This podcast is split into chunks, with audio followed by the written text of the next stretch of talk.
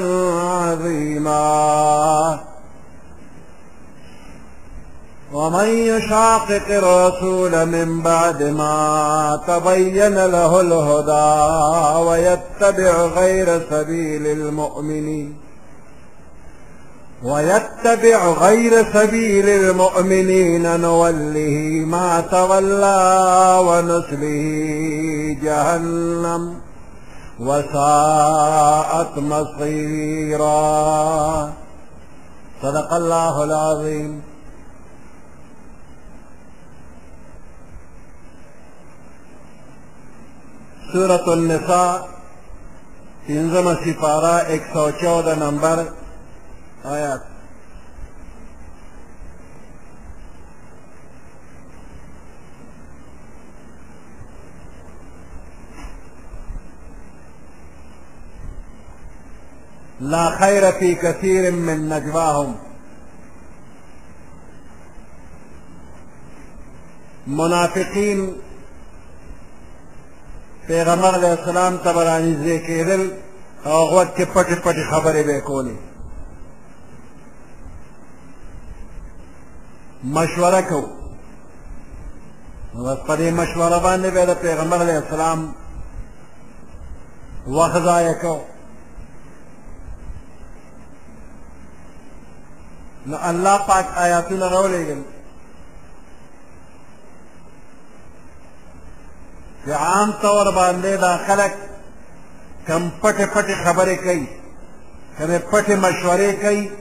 نو په دې کې خیر نشته ثواب پکې نشته برکت پکې نشته خپلو کې چې کومې مشورې کوي تدبیرونه کوي چې په هغې کې د آخرت فکر نه وي په خپل انجام باندې غور نه وي صرف د دنیا د یو څو ورځو وقتي پیدو دپاره خبرې اترې وي نو دې کې هیڅ خیر نشته مخکې فرمایي الا من امر بصدقه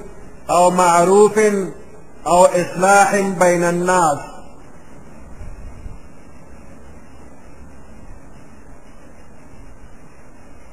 یعنی کمو مشورو کې چې خیر کېدی شي د خیر امید پکې وي نو هغه دا مشورې وي چې یو بل ته د صدقې امر وکړي ترغیب او چلے د خیر خیرات یا د یو نیک کار حکم وکړي یا د دوه کسو په منځ کې اختلافات وي نو د هغوی په منځ کې د صلح صلاحیت لپاره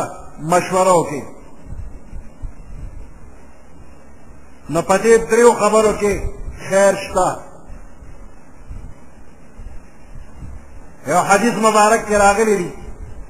چې د انسان هر کلام هر خبره د ده لپاره د ضرر نه ډکه ده بغیر د دې نه چې د ده په خبرو کې د الله ذکر وي یا امر بالمعروف وي یا نهی عن المنکر وي نو په دې دریو خبرو کې ضرر نشته کني نورو خبرو کې ضرر دی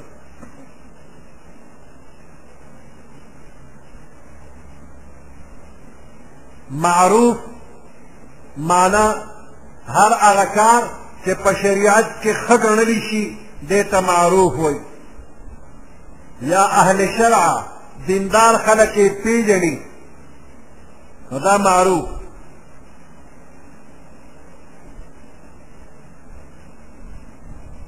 د دې په مقابله کې منکر دی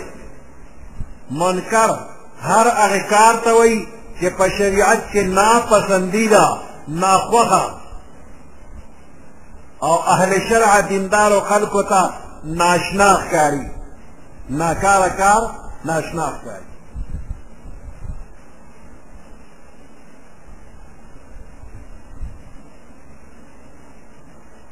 امر بالمعروف هر د نیکه کار نو هر د نیکه کار کې د مظلوم امداد کول حاجتمند ته قرض ورکول یا د چانه لار خطا شوې ده نو هغوی ته لاره ښودنه دا ټول د نیکه کارونه دي نو دا خیر خیرات او صدقه او د خلکو په منځ کې جوړه کول اصلاح بین الناس دام د نیکۍ په دې کارونو کې داخل دي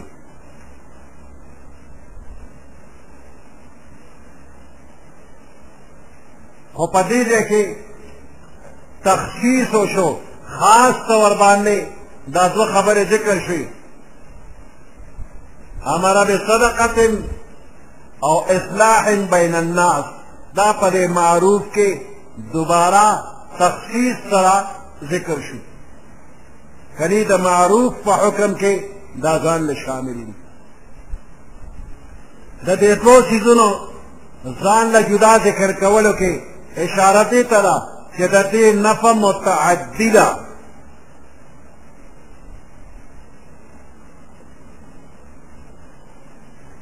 خیر خیرات چې کې نو د دې نفع بل ته رسېږي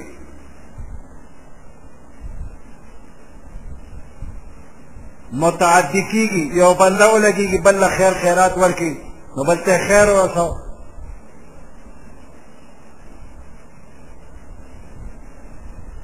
او د الله د مخلوق په خدمت کې دا صدقه دې کې جلب منفعت ته یعنی د الله مخلوق ته فایده رسول او په دې اصلاح بین الناس د خلکو په منځ کې جوړه کول په دې کې دفع د مضرت ته د خلکو نقصان دفع کول دی چې د دوه کسو یو بل سره روانه وي یو بل ته نقصان او تکلیف رسوي غم ورته رسوي نو چې څوک ورله جوړه وکړي نو دا خلک یې د ضرر نه بچ کړل نو صدقه دې کې نفرسانی ده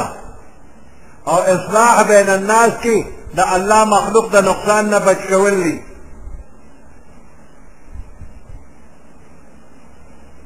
دا صدقه بیا لفظ دا صدقه عام دی په دې کې زکات هم راځي او صدقات واجب هم پکې راځي او نفلي صدقات هم پکې راځي او دا صلح د دوه کسو په منځ کې د دوه کسو غم لرې کول خفقان لرې کول صلح راوستل د دې باره کې پیغمبر علیه السلام فرمایي و یو داسې کار درته نه ښیم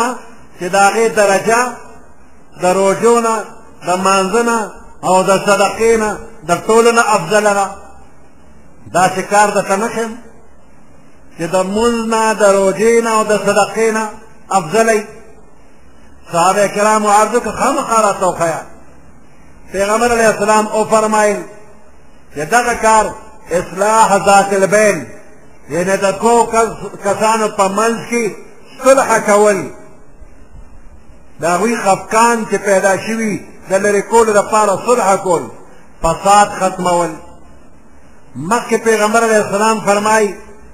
فساد ذات البین هي الحالقة د دوو په منځ د دوو کسانو منځ کې فساد خفقان هي الحالقتو دا خریون کې ده د دوو منځ کې جګړه ده نو دا جګړه خریل کوي خریل والا شی دی مخکې فرمایي جګړه سر در له نه خري ویښتر نه خري بلکې دا د انسان دین خري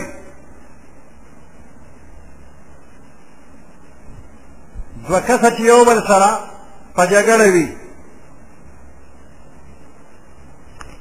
نو یو بل ته نقصان رسول په دې کې اډو ګناه ګڼي نه یو بنده لګي بل وجني نو داسې وجني لکه چې ثواب پکې ګڼي نو دې کې اډو ګناه ګڼي نه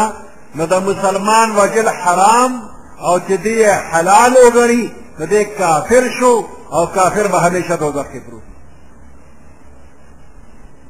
د تر دوه کسو منځ کې اختلافات دین خړی سړی کفر ته رسوي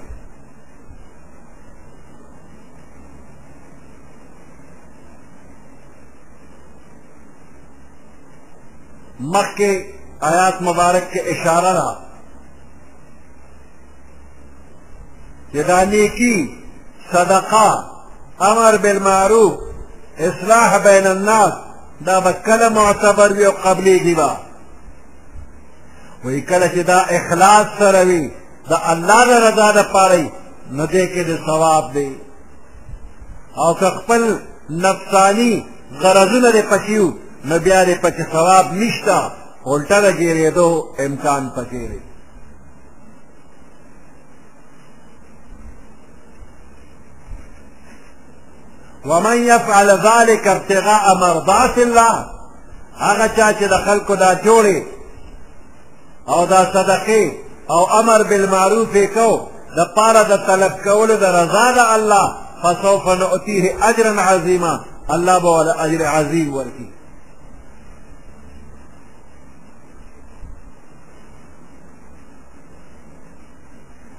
لا خیر فی کثیر من نجواهم نشتر خیر په ډیرو پټو پټو مشورو د دوی کې الا من امر بصدقه مګر د هغه چا په مشوره کې خیر دی امر بصدقه چې امر یې وکړه د صدقې او د خیر خیرات او معروف یا د یو نیک کار دپاره مشوره وکړله او اصلاح بین الناس یا د خلکو په منځ کې د اصلاح دپاره مشوره وکړله د دې تعلیم یې ورکو ترغیب یې ورکو داسې پټې مشورې یې کولې تدبیرونه یې کول چې دې خلکو ته به دا خیر خیرات څنګه ورکړی شي مالدار به څنګه صدقه ورکړي دې غریب ته به څنګه صدقه ورسېږي چې دا غریب پکې سپکم نشي رسوان نشي دې فلاني ته به څنګه ترغیب ورکړو چې دې هم د خیر کارونه وکړي نو دې پټو مشورو کې خیر شته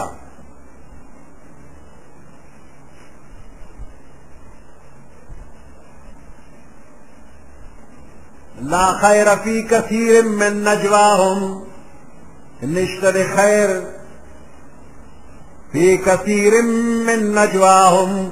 په ډیرو اکثرو مشورو د دوی کې الا من امر بصدقه مگر هغه څوک چې امر وکړي حکم وکړي بصدقه د صدقې کولو که صدقې لپاره پټې مشورې وشي په دې کې خیر دی یا صدقه کینو پټه وکي چې چاله ورکینو دې په اون شرمېږي یا یو ناواقف ته غلط فهمي ورنشي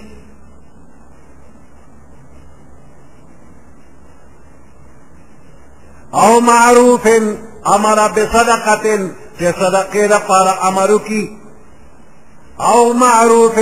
یا د نیکۍ د کار لپاره مشوره وکړي او اصلاح بین الناس یا د خلکو په منځ کې صلح وکړي د خلکو په منځ کې صلح کولو لپاره چې تاسې خبره وکړي چې په ظاهره هغه دروغ ښکاري او حقیقت کې رښتیا وي دې ته توریه وایي نو په دې کې څه ګناه نشته دی چې د دوو کسو کور جوړېږي نو په هغې کې داسې معمولي غوندې دروغه چې بل ته پې نقصان نه اجازت پکې شته خو چې د دوو کسانو پې کور جوړ کړي خو درېیم ته پکې نقصان ونه رسوي او دا به دروغ نه وي دا به توریه وي توریه دې ته وایي چې د یوې خبرې دوه مطلبه وي یو قریب او یو بعید نو چې متکلم دا خبره وکړي نو مخاطب ته نه د قریب مطلب اخلي او دا متکلم ته نه بعید مطلب واخلي نو خبره وی رښتیا دا دروغ نه دي دې ته توریه وایي نو د دوو کسو منځ کې داسې خبره کې وکړي نو دې کې خیر دی قاسم نانوتي رحمت الله علیه د دیوبند بانی دی د انګریز خلاف تحریک یې چلاو ورنټ ورپسې وتلی یو سپی ورپسې راغلی هغه پېژندنه نو پخپل د قاسم نانوتی رحمت الله علیه نه تپوس وکړ دا قاسم نانوتی به کم ځای کې وي اوس که دی وته چې زیم خو نشي او که وته چې نه پیژنم نو دروغ دی نو دا خو عالم دی دروغ نه وایي چې په کم ځای ولاړو یو دوه قدمه دی خوا شو هغه ځای ته اشاره وکړه وی لږ ساعت مخکې دغلته وو چې داسې اشاره وکړه هغه سپی وې جوړ دا مقامخ چې کومه کوڅه ده دې ته یې اشاره کړه جوړ ور منډه یې کړه چې دغې کوڅه کې وایي نو ورپسې لاړ او دې ته نه دی بدړښته یې شتو والې لاړ نو دا اوس دروغ نه دي که څوک وایي چې دروغ یې ورته نو دا دروغ نه دي هغه رښتیا خبره وکړه چې لږ ساعت مخکې دقلته وو او هغې کوڅې طرف ته یې اشاره وکړه دې ته توریه وایي نو د دوه کسو په منځ کې اختلاف دی جوړی نه کېږي د دوی په دې طبیعتونو کې یو پوټې تیزي ده نو دا یو کس چې تېزه خبره کوي نو که د هغې بل واقعي تېزه خبره دې ورته راورسېدله نه به خفه شي او نور به هم تېز شي چې جوړه نه کوم نو د هغه له طرف نه یو پوټې نرمه خبره وکړه لکه هغه خو ستا نوم په پده نه اخلي هغه خو ستا په باره کې ډېرې ښې ښې خبرې کولې چې دا دې ورته وې نو د ده دا زړه نرم شو نو بیا دې لږه ښه خبره وکړي نو چې دې لږه ښه خبره وکړي د ده دا لږه خبره هغه ته ډېره ښه انداز کې پېښ کړه هغه بل سړی په خپله ټیک شي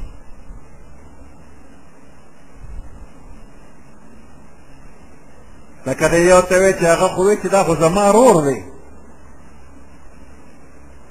او بس د شیطان دې مخ تور شي شیطاني کار او داسې یو پټې ستغې ستغې خبره ده کني هغه ته مې ډېر رانږدې دی مسلمان خو د مسلمانو ته نږدې دی دشمن خو نه دی نو چې ده ته دی وایي چې هغه وایي زما دی وایي چې زما رور دی هغه ته مې نږدې دی د ده زړه به نه ورشي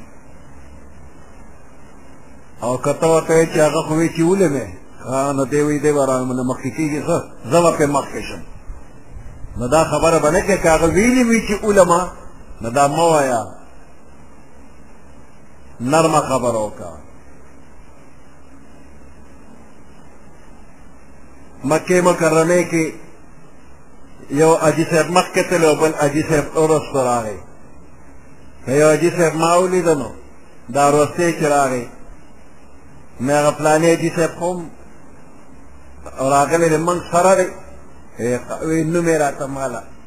مې داسې مه وایه چې صاحب دا خو ته مکې ته راغلی بیت الله خوا ته او هغه خو ستا په حق کې ښې خبرې کوي ښه بس زړه یې لږ نرم شو بیا یې زما سلام ورته وایي یا یو بل سره نه لګېدله یا وی سلام مې ورته هغه بل څه چې مخامخ شو نو هغه ته مې مې پلانې دي صاحب راغلی هغه پوه چې زما سلام وی چې له دې راوسته نه مې ورته مې وی خو چې نن نه راځم ویخه چې وی ویل ګورې بیا خامخا راوله نو په دې دوو خبرو د هغوی د کلي کې روانه او په مسه کې هسې بېرته جوړه وسله لږه لږه خبره په دې د هغوی یو بل سره طبیعت ښه شو اوس یې ښه جوړه ده نو اصلاح بین الناس کې داسې معمولي غوندې خبره که دروغجنه غوندې وي خو ډېره دروغ نه چې پکې بل ته نقصان وي نو د دې داسې اجازت یې وکړه او دې ته به توریه وایي لا خیر فی کثیر من نجواهم نشته د خیر په ډېرو پټو پټو مشورو کې الا من امر بصدقه مگر هغه څوک چې امر وکړي د نیکې امر بصدقه د صدقې او د خیر خیرات امر وکړي او معروف یا د یو نیک کار او اصلاح بین الناس یا د خلکو په منځ کې د صلح صلاحیت خبرو کی ترغیب او چلی ومن يفعل ذلك ابتغاء مرضات الله هغه چا چې دا کار وکړ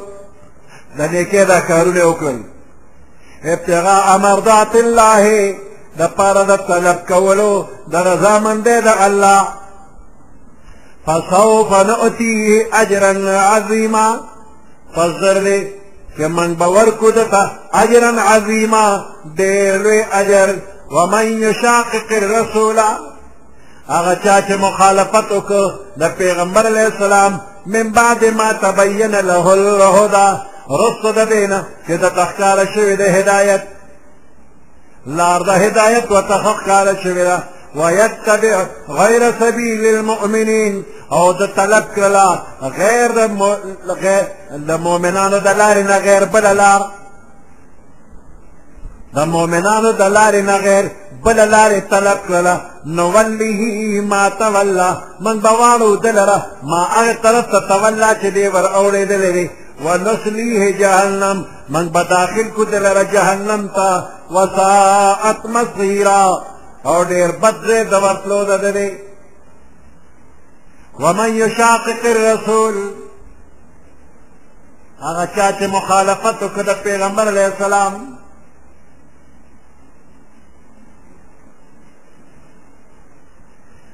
من بعد ما تبین له الهدى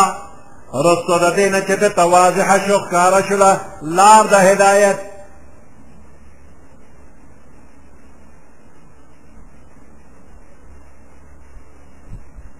مخالفت د پیغمبر علیه السلام په دې باندې د جهنم داخلېدل دي جرم عظیم دی د جهنم د داخلېدو سبب دی څه شي مخالفت د رسول مخالفت د رسول کفر دی وبال عظیم دی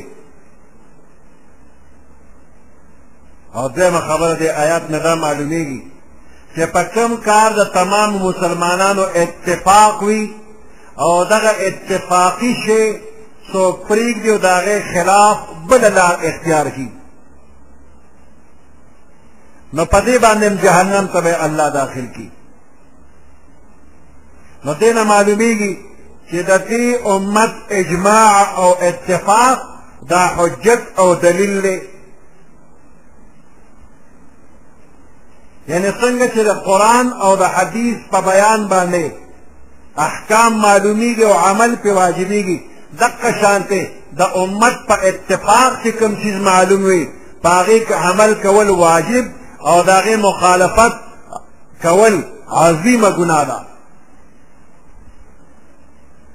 لکه پیغمبر علیه السلام فرمای ید الله علی الجماعت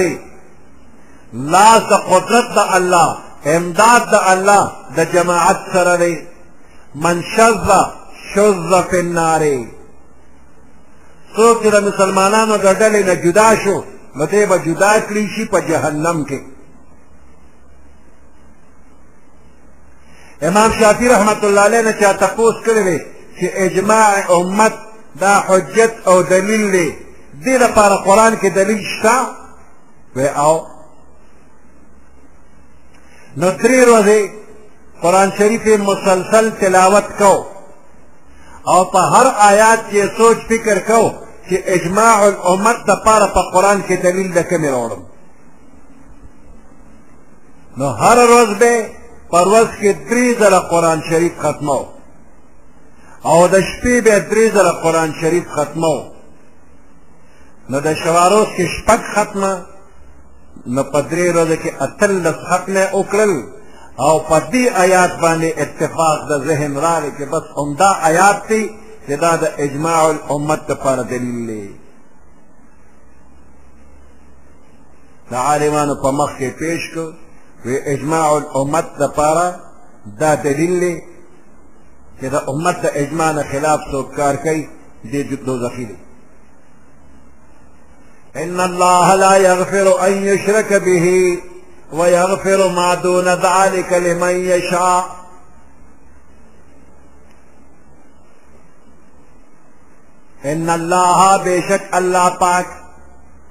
لا یغفرو بخنه نه کوي ان یشرک به چې د الله سره شریک وګرځول شي ويغفر ما دون ذلك او بخنه کوي د دې نه کم کم لمن هغه چاته یشاء چې د الله خوښ شي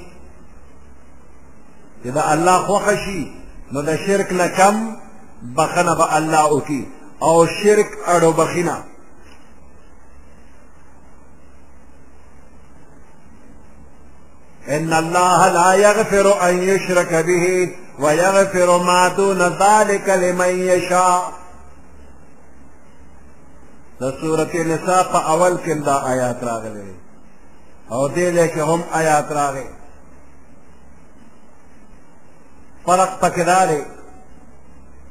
چې د هغه ځای خاتمه باندې ومن یشرک بالله فقد افترا اسما عظیما او دې ځای کې وایي فقد ضل ضلالا بعیدا مخکې آیات یو شان دی او په آخر د دواړو کې دقه لږ فرق دی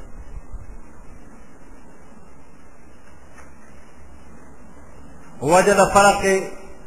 د تفسیر عالمانو داسې کړې ده چې لومړني آیات کې مخاطب براه راست یهودیانو چې هغوی ته د تورات په ذریعه باندې د توحید یعنی د الله د یووالي حق کېدل او د شرک باطل کېدل ورته معلومو او دا وته معلومو زمون پیغمبر علیه السلام په حق پیغمبر دی د دې باوجود شرک کې مبتلا و لکه چې هغوی په خپل عمل دا خبره ښکاره کړې وه چې دا د تورات تعلیم دی او دا سراسر دروغو بهتانو نو ځکه آخر کې وویل فقد افترا اسما عظیما ډېره لویه ګناه یې وتړله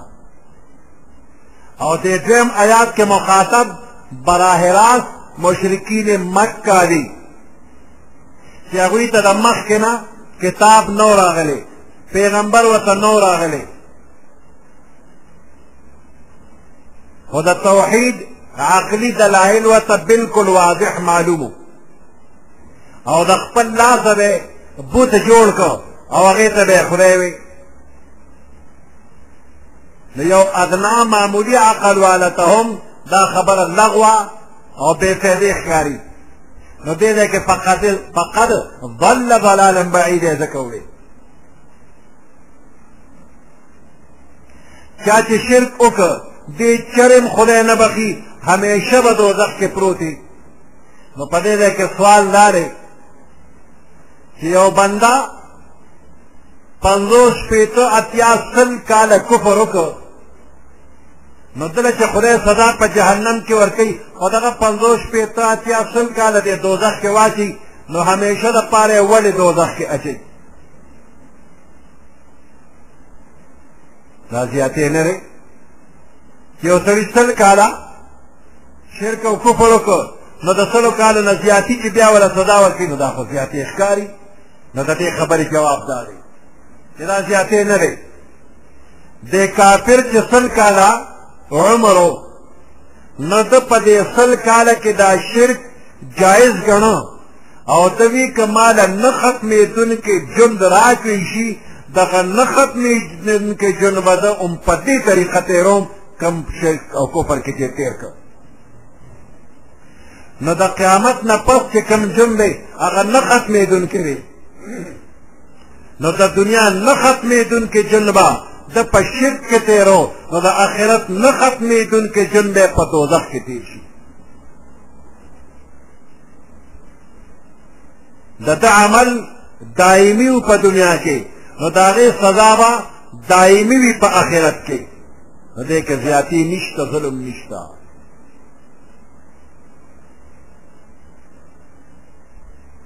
شرک بیا درې قسمه دی د شرک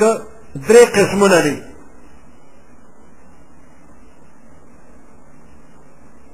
د ظلم یو قسم دا دی چې هغه الله بالکل نه بخي ان الشرک لظلم عظیم ظلم درې قسمه دی نه یو ظلم دا دی چې الله یې بالکل نه بخي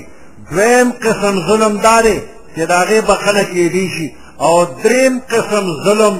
د هغې چې بدله نی اغشت شوی معافي نه کېږي نو ړومبنی قسم ظلم شرک دی چې د الله سره څوک شریک کړي وي دویم قسم ظلم حقوق الله کې کمی کول دی او دریم قسم ظلم حقوق العباد کې خلاف ورزي کول دی ورمبنې ظلم د الله سره شریکول د دې بخنه نه کیږي دویم ظلم چې بخنه ممکنه ده هغه دا چې د الله حقونه والی الله مهربان شي بنده نه دې چې ستومانه شي او به بخي او دریم ظلم چې د بنده حق چا وهلی الله یې هغه پورې نه بخي تر څو چې بنده بخنه نه کړي شرک چې دی نو د دې حقیقت څه دی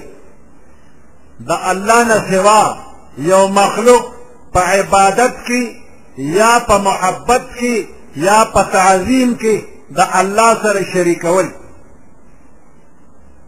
د الله برابر ګڼل دې ته شرک وایي د الله نه غیر بل څوک په عبادت کې د الله برابر ګڼل شرک یا په محبت کې د الله برابر ګڼل دا شرک یا په عظمت کې د الله برابر ګڼل دا شرک دی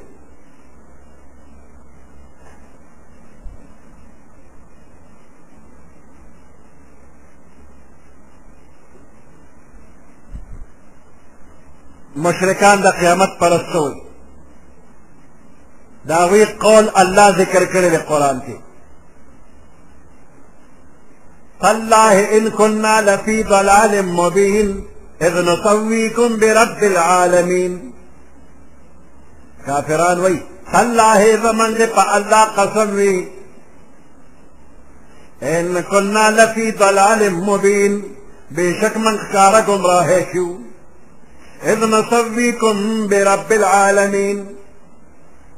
بوتانو وغیره ته وي اذ نسویکم په کوم وخت کې چې من تاسو برابرولی برب العالمین د رب العالمین سره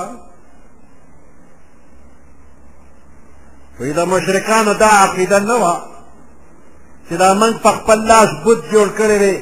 نو دی د دې ټول جهان خالق دی د ځمکې او د اسمان مالک دی دې عقیده نه وه بلکې د نورو غلط فهمو په وجه باندې په عبادت کې په محبت کې او په تعظیم کې د الله برابر ګڼل او دقه ته شرک وای او د دې شرک په وجه باندې دوزخ ته رسېدلی دي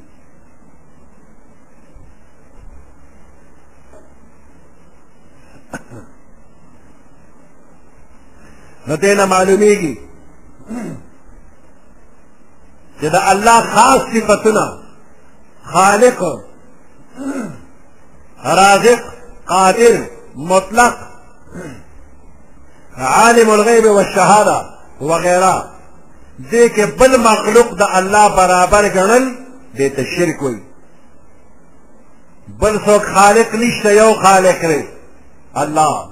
بل څوک رازق نه دی یو الله رازق دی قادر مطلق بل څوک نشته یو الله عالم الغیب و الشهاده بل څوک نه یو الله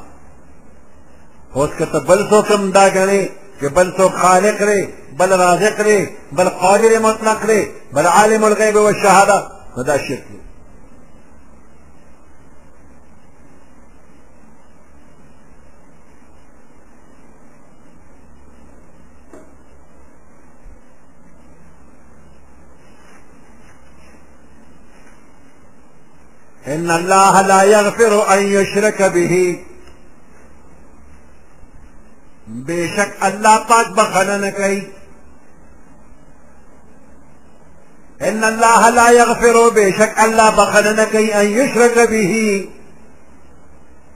چې شریک وګرځول شي د الله سره ويغفر ما دون ذلك لمن يشاء او بخنه کوي الله پاک ما دون ذلك د شرک نه کم لمن هغه چاته یشاء چې د الله خوښ شي د شرک نه کمه ګناه چې الله وغواړي نو معاف به کړي ومن یشرک بالله هغه څوک چې د الله سره شریک کول کوي فقد ضل ضلالا بعیدا په تحقیق سره گمراه شو دی ضل گمراه شو ضلالا بعیدا په لرې ګمراهۍ سره د حق نه ډېر لرې پرېوتو چې د الله مقابله کې دویم معبود یې جوړ کړ د شیطان تابعداري وکړه د الله د رحمت نه ځان بے پروا وګړ نو د حق نه ډېر لري پریوته د الله د رحمت نه لري پریوته اوس دې د مغفرت مستحق نشي جوړېږي يدعون من دونه إلا إناثا دوی نه رابلي دا مشرکان نه رابلي من دونه د الله نه غیر الا اناثا مگر مؤنث وان يدعون الا شیطانا مریدا دوی نه رابلي مگر شیطان سرکش لعنه الله کافران دی چې د کوم بوتانو عبادت کو نو دا د زنانو په شکل او نمونه هم د زنانو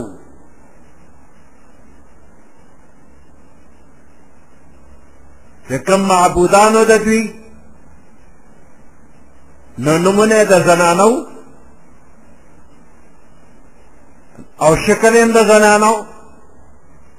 لکه عزا لات منات نائلا نمونه هم د زنانو دي او شکلونه هم د زنانو نو حقیقت کې دا مشرکان د شیطان سرکش عبادت کوي دوکه کړي دي او په دې بتانو عبادت شیطان خوشحالېږي نو دې ضلالا بعیدا حق نه ډېر لرې پراته دي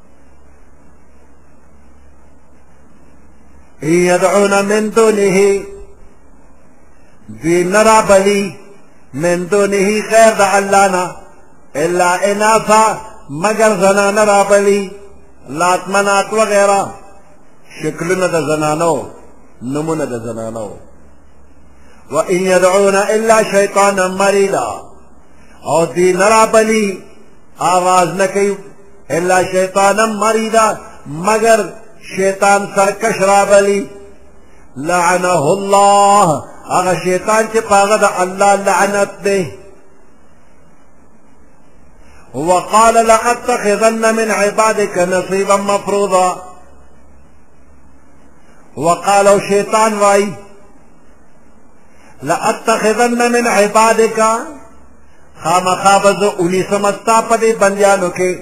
نصیبا مفرودا مقرر حصه کم وخت چې الله شیطان د خپل دربار نه وشړ آدم علیه السلام ته سجده ونه کړله نو دې د دربار نه وشړل شو نو دې وایي وایي زه خو تباه او برباد شوم خو ستا دا بندیان چې د دوی په وجه زه ورټلی شولم نو په دې کې یو خاص مقدار به زما ملګري وي زه به یې ګمراه کړم او جهنم ته به یې بوځم نو الله ورته زما خاص بندیانو باندې ستا وس نه رسېږي او دا کوم چې ستا ملګري نو ستا سره به جهنم ته واچوم دوزخ به ترې ډک کړم وقال لأتخذن من عبادك ویل شیطان زه به خامخا ونیسم ستا په دې بندیانو کې نصیبا مفروضا یو مقرره حصه ولأضلنهم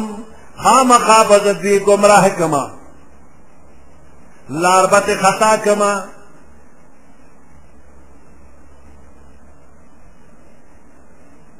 د دنیا د خواهشاتو پوره کولو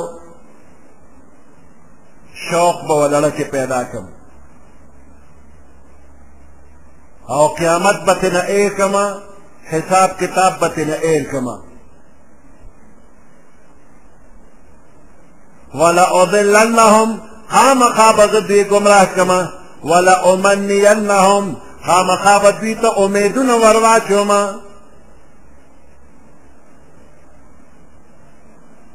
د دنیا امیدونه به ورته په دې زړه کې ور واچو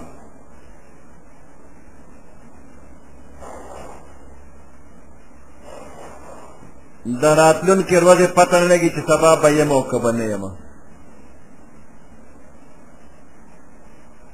نه د شلو کالو او د سلو کالو مخکې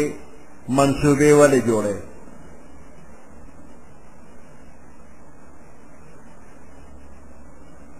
تاشتکین د یو سړي نوم و تاشتکین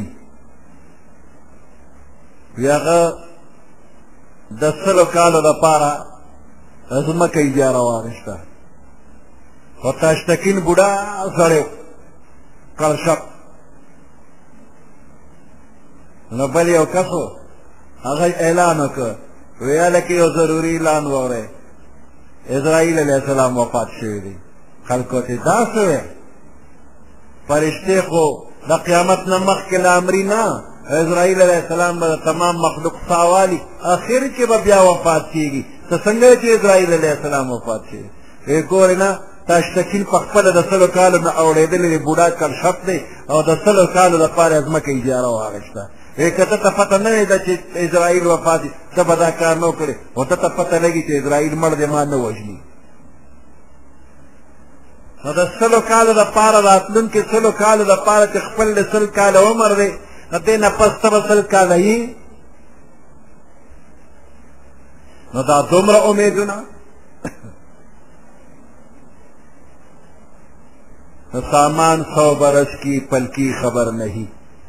د سلو کالو راتلونکي سامان تیارې پل کی خبر نه هی د راتلونکي سکندونو پته هم نه لګېږي بنده روغ جوړ وي او ناګانه اعلان وشي هارټ اټیک ورته وشو ولأمنینهم شیطان وایي زه به دوی ته آرزوګانې امیدونه ور واچوم ولآمرنهم خامخا به زه دوی ته امر کوم خودنه به ورته کوم فلیبتکن آذان الانعام نو دې به چیرې کوي غوږونه د چارپیانو د بت په نوم باندې یو چارپای غوږ به چیرې کړي وایي دا چارپای مې د فلاني بت په نوم منلی دی د فلاني بت په نوم مې پرېښودلی دی جوړ کړی الله دی او پرېږده ښوده د غیر الله په نوم باندې وی د کافرانو دا طریقه وه چې د غوا یا د ګډې شیلې یا د اوښې بچې به پیدا شو نو د بت په نوم باندې به یې وقف کو او غوږ کې به یې ورله چیر واچو یا غوږ کې به یې ورله څه نشان ور واچو نو دا د بت په نوم باندې وقف کول دا د شیطان خبره وه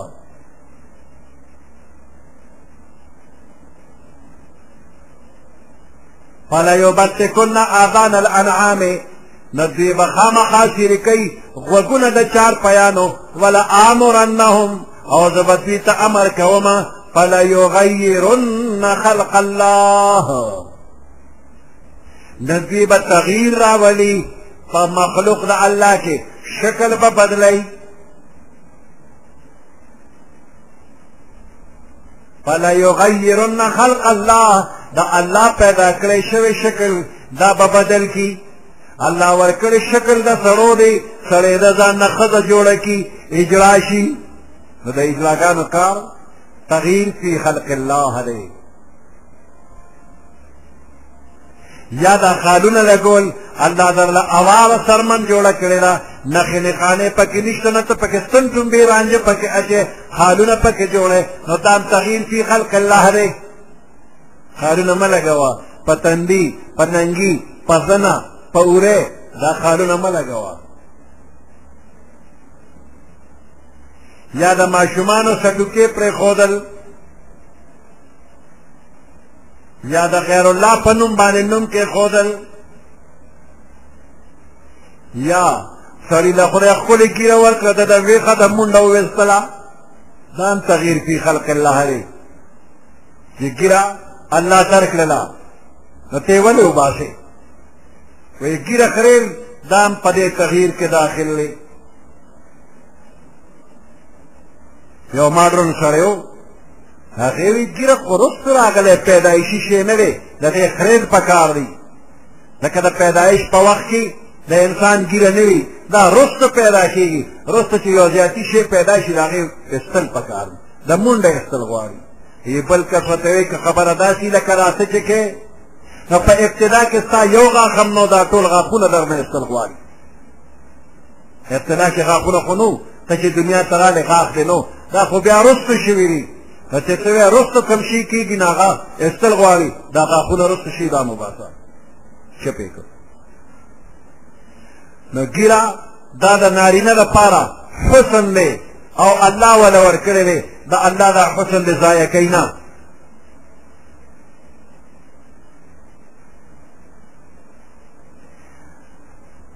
د مسلمانانو په تاریخ کې د پیغمبر علیه السلام زمانې نه والا اټاره سو ستاون عیسوي کال پورې د مسلمانانو په تاریخ کې یو مسلمان انګیره نه ده خریدلی اټاره سو ستاون عیسوي کال پورې په ټوله دنیا کې یو مسلمان هم ګیره نه ده خریدلی مشرکانو به خریدلی خو مسلمان ګیره نه خریده او په اټاره سوه ستاون عیسوي کال کې په هندوستان کې مسلمانانو جنګ ازادي وکړله انګریزانو ولا قدر نوم کېښود او د هغې نه پس د انګریزانو مکمل قبضه په هندوستان باندې راله او بیا دا خلک انګریزانو ته داسې چوکرې چوکرې کېدل او ورمخکې کېدل ورته چې زم ستا په مذهب یم او زم ستا تابعدار او زم ستا په شان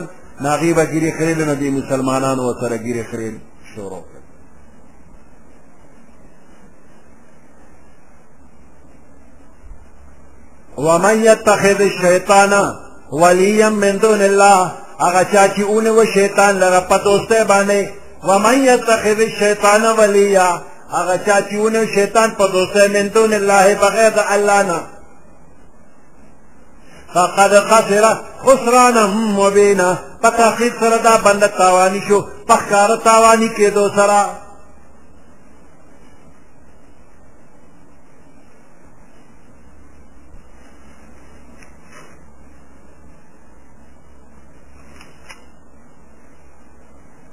يعدهم ويمنيهم دا شیطان وعده کوي د دې خلکو سره ویمنیهم دي ته امیدونه ور اچوي وما یعدهم الشیطان الا غرورا وعده نه کوي د دوی سره شیطان مګر د دوکې او د فریب اولئک دا کسان مأواهم جهنم د دوی ټکانه جهنم دی ولا یجدون عنها محیطا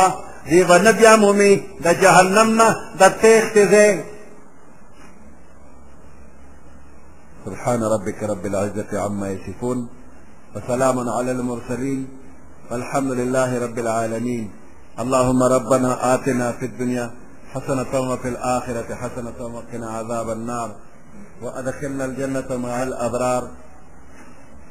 يا عزيز يا غفار برحمتك يا أرحم الراحمين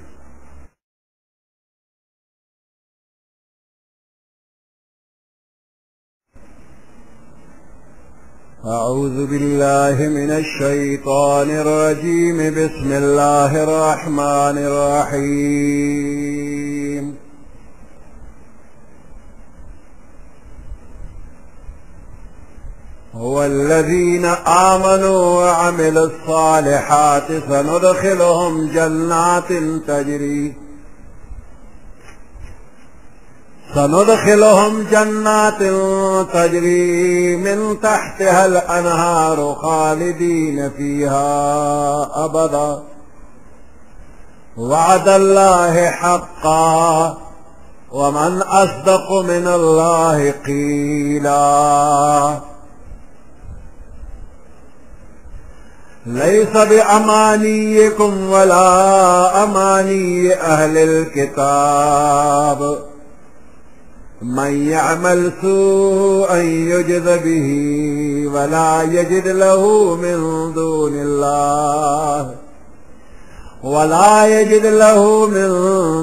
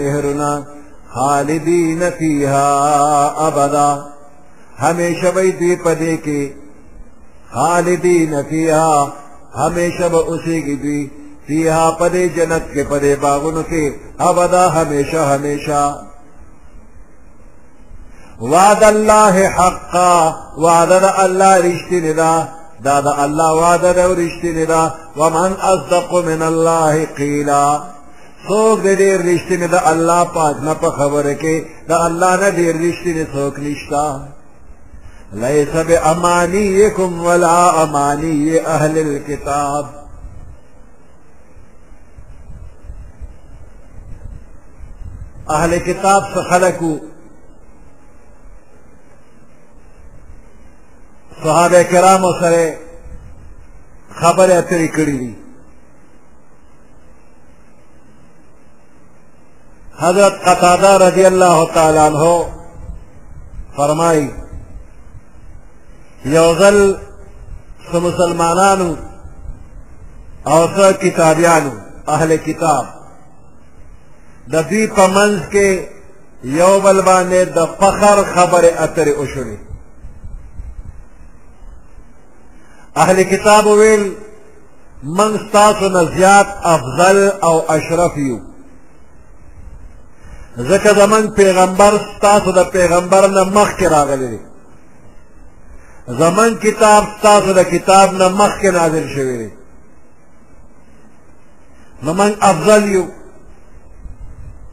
نو مسلمانانو ورته ویل موږ ستاسو نه افضل یو ځکه زمونږ نبی خاتم النبیین دی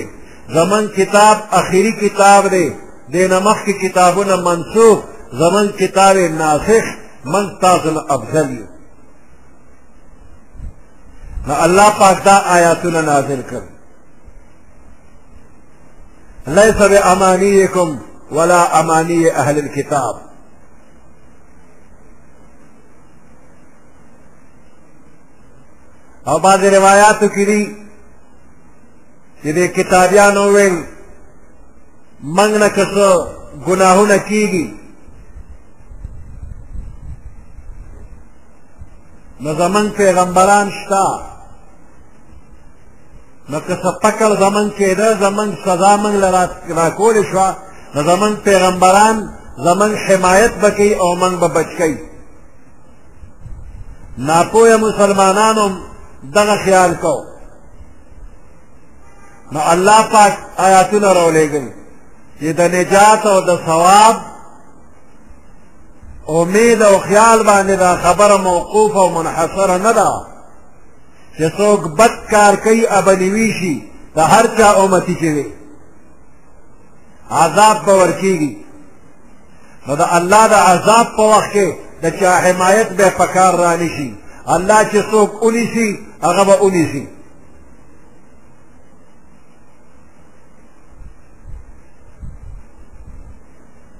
نو په خواهشاتو باندې نه ده لیس بامانیکم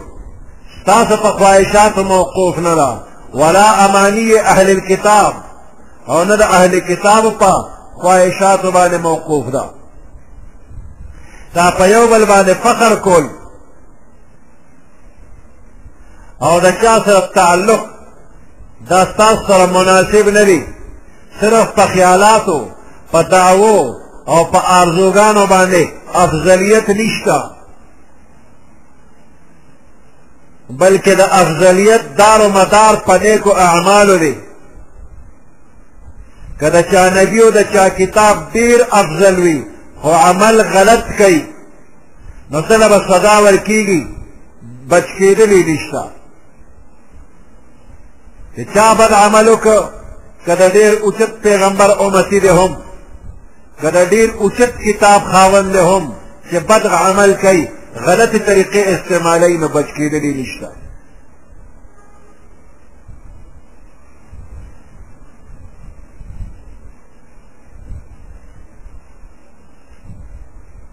دا آیات مبارک چې نازل شو صحابه کرامو باندې ډېر ګران شو تکلیف پرې راغی ابو هريره رضي الله تعالى عنه فرمائي چې دا آیات نازل شو چې من یعمل سوءا یجز به هغه څوک چې بد عمل وکړي سزا به ورکېږي وی من ډېر سخت غمجن شو فکرمن شو او عرض مو که پیغمبر علیه السلام ته چې دې آیات خو هېڅ شی هم پرې نه ښوده که یو ذره بدي څوک کوي هم به سزا ملاوېږي وی پیغمبر علیه السلام او فرمایل فکر مه کوئ د خپل طاقت او د خپل وس مناسب عمل کوئ ځکه چې د کومې سزا دلته کې ذکر دی ضروري نه ده چې د جهنم سزا ترې نه مراد شي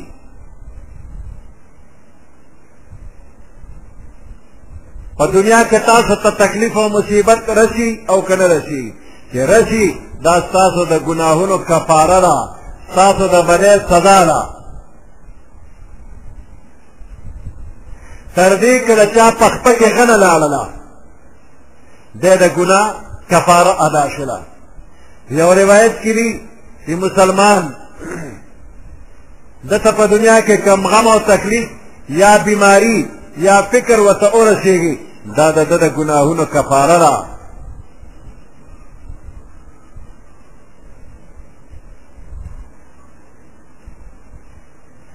ابو بکر صدیق رضی الله تعالی عنہ فرمایي چې پیغمبر علیه السلام دا آیات واورو من یعمل سوءا یجز به په ابوبکر صدیق داسې اثر وشو لکه چې ملا یې ماته شوه پیغمبر علیه السلام چې دا اثر ولیده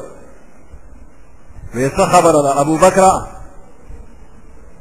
ابوبکر صدیق رضی الله تعالی عنہ عرض کوي یا رسول الله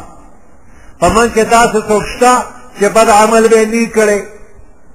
او چې په هر بد عمل سزا ملاویږي نو من کې به څوک بچ شي پیغمبر علیہ السلام او فرمائل اے ابو بکرا تو او ستا مومنان رونا دوی دی فکر نه کوي ځکه چې دنیا کې تکلیفونو په ذریعہ باندې ستاسو د ګناهونو کفاره ادا کیږي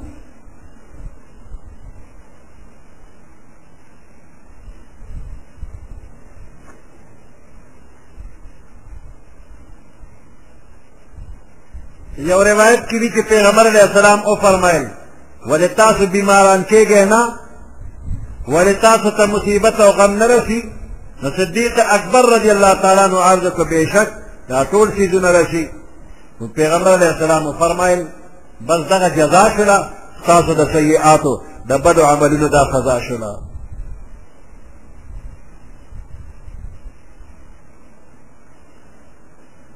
عائشہ صدیقہ رضی اللہ تعالی عنہ فرمائی یو بنده ته کله تبه ورسیږي یا تکلیف ورته ورسیږي یا پکې غنه لاړ شي دا د ده د ګناهونو کفاره شوله تر دې که یو بنده په یو یو څیز په یو جیب کې وګوري یو سیز په یو جیب کې وګوره پیدا نه شو دی هو دا شیخ ورک شو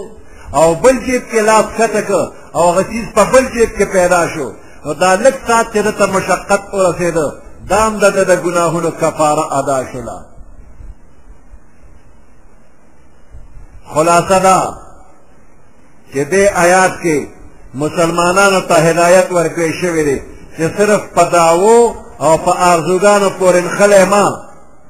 بلکې د عمل فکر وکړي ځکه چې کامیابي صرف دې کې نه ده چې ته د فلاني پیغمبر امتی یا ته د فلاني کتاب منونکی نو اصل کامیابی په دې کې ده چې په دې صحیح ایمان راوړه او د هغې مطابق اعمال صالحو باندې پابند اوسېږه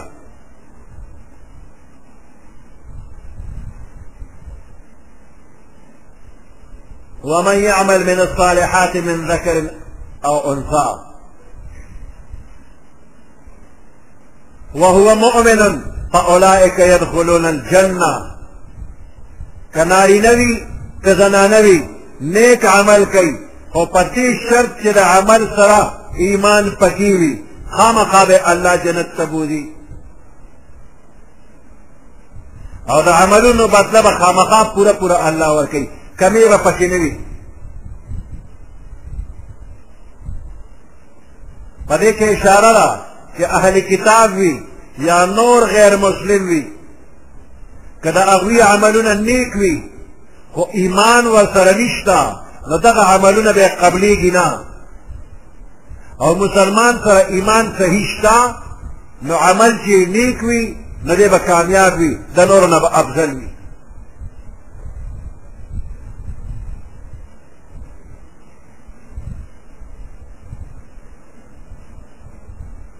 ليس بأمانيكم ان دې دار او مدار د کامیابې به امانیکم تاسو په خواهشاتو ولا امانی اهل الكتاب او نه په خواهشاتو د کتابیانو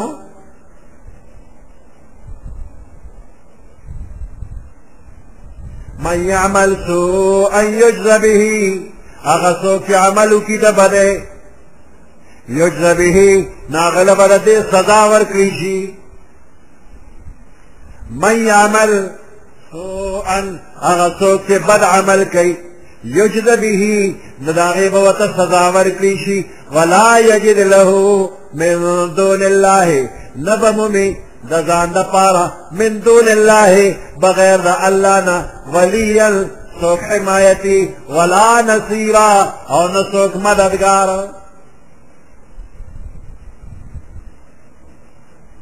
ومن يعمل من الصالحات من ذكر هغه څوک چې عمل کوي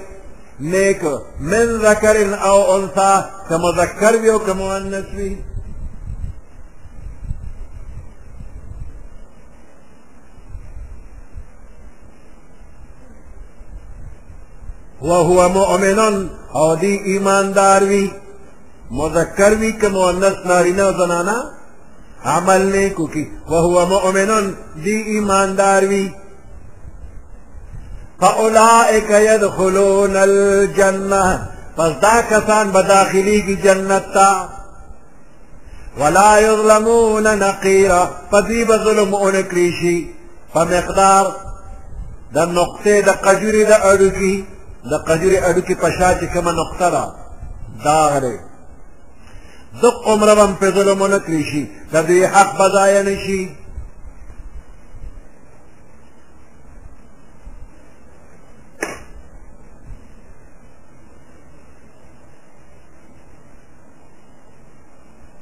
ومن احسن دینا ممن اسلم وجهه لله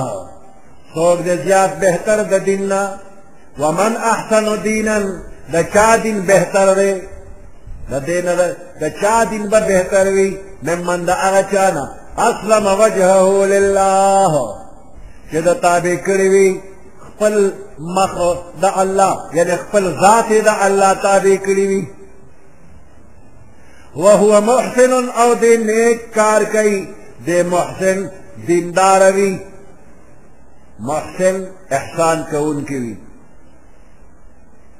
واتبع ملت ابراهیم حنیفا او دې تابعداري کوي د دین او د ملت د ابراهیم علیه السلام چې د باطل نه حق تمایلو واتخذ الله ابراهیم خلیلا نیولې دې الله پاک ابراهیم علیه السلام لره خلیلا په خالص دوستۍ باندې د الله په نس باندې د عمل اعتبار به وي بې ځایه آرزوګانې د دې به څه نتیجه نه وي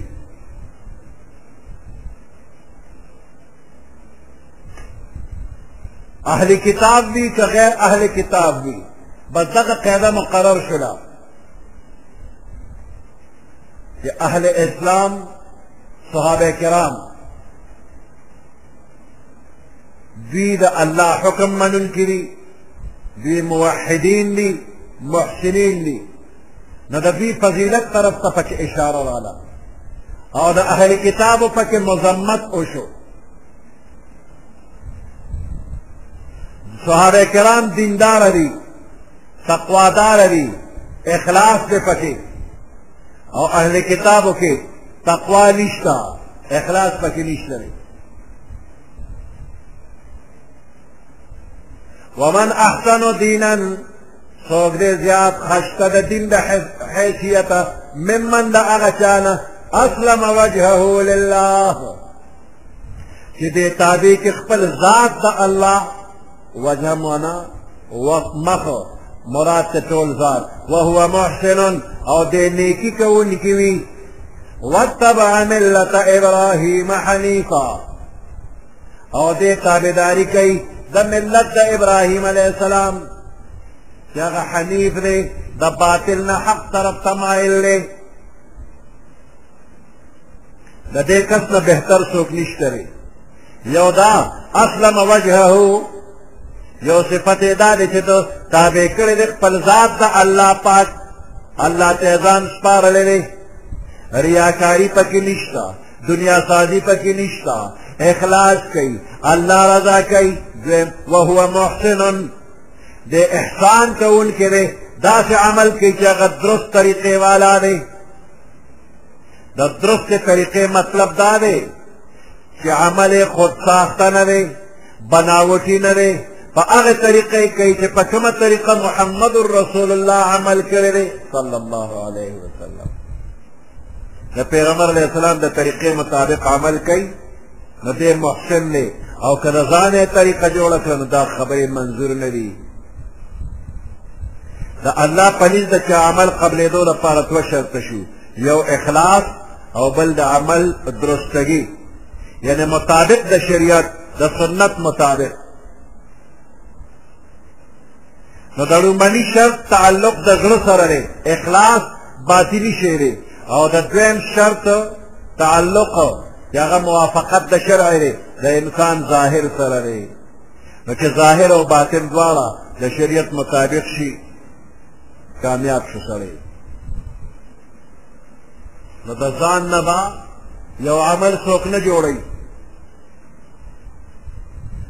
اوس که د مازدیګر لمونځ یو سړی وایي چې درې رکاته فرض کوم نه دا قبلیږي نه ده خو کمې وکړ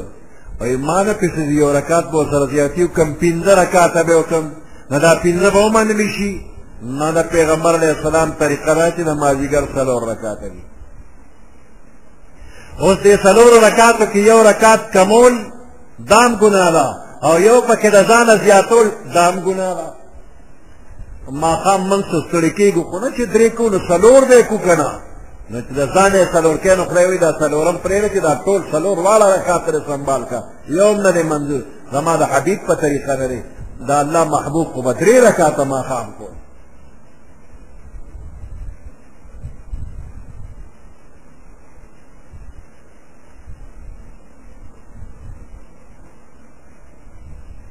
ولله ما فی السماوات و ما فی الارض خاص الله پاک لره مملوک دی ما هغه څه فی السماوات چې اسمانونو کې دي و ما فی الارض او هغه څه چې په ځمکه کې دي وکان الله بكل شيء محيطا الله په هر څیز باندې احاطه کوونکی او قابو کوونکی دی ځمکه او اسمان څه چې په دې کې دي تمام بندیان او د هغوی عملونه د الله قبضه کې دي الله چې څنګه غواړي هغه څه د هر چا کارونه پوره کوي الله چا ته محتاج نه دی ويستفتونك في النساء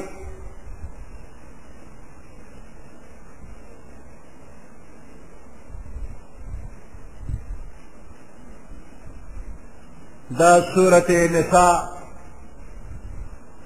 په اول کې الله تاکیدات سره فرمایلی دي چې د یتیمانو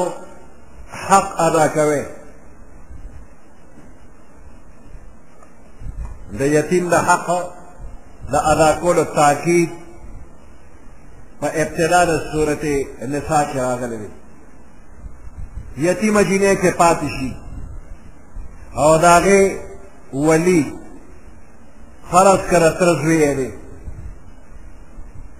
نو که دا د تره زوی پوهېږي چې زه به د دې جینۍ حق ادا نه کړی شم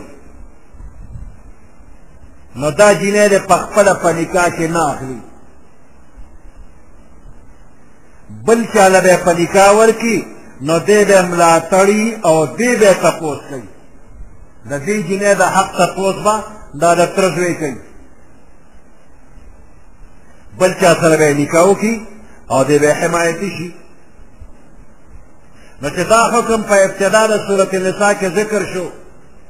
نو مسلمانانو د داسې جینکو سره نکاح کول پرېښودل د تره لور یتیمه ده د تره زوی ورسره نکاح پرېښودل وی خدای وي چې مه کوه پرې تپوس کوه بل لی ورکړه بیا تجربې نه معلومه شوله چې بعضې ځایونو کې د دې یتیمو جینکو لپاره همدا تره کور بهتر چې د تر زوی په نکاح کړې وه نو دا وله غوره وه کم خیال او خاطر چې د تر په کور کې کېږي شاید چې دا په بل کور کې ونه شي نو مسلمانان رالل او د پیغمبر علیه السلام نه اجازت وغوښته چې دا د تره لوریانې به موږ په خپله په نکاح کې کوو نو زمونږ په کور کې به خیال زیات وساتلی شي پردي کور کې ته به خیال نشي ساتلی الله آیات نازل کړ او اجازت ملو شو چې دا د تر لور دی یتیمه رنوې کا او مخکې چې کوم منع راغلی وه چې د تر لور دی یتیمه د میکه و بل ورکا هغه خاص په داسې صورت کې چې دا د تره زوی د تره د لور حق نه ادا کوي نو دا د یتیمانو د حق ادا کولو تاکید و اوس د یتیمانو سره ښه سلوک کوئ او د ښه سلوک دپاره ورسره خپله نکاح وکړه د عربو د خلکو دا طریقه وه چې زنانو له او ماشومانو له او یتیمانو له به حق نه ورکو میراث به نه ورکو ویل به میراث د هغه چا حق دی چې دشمن سره جنگ کولی شي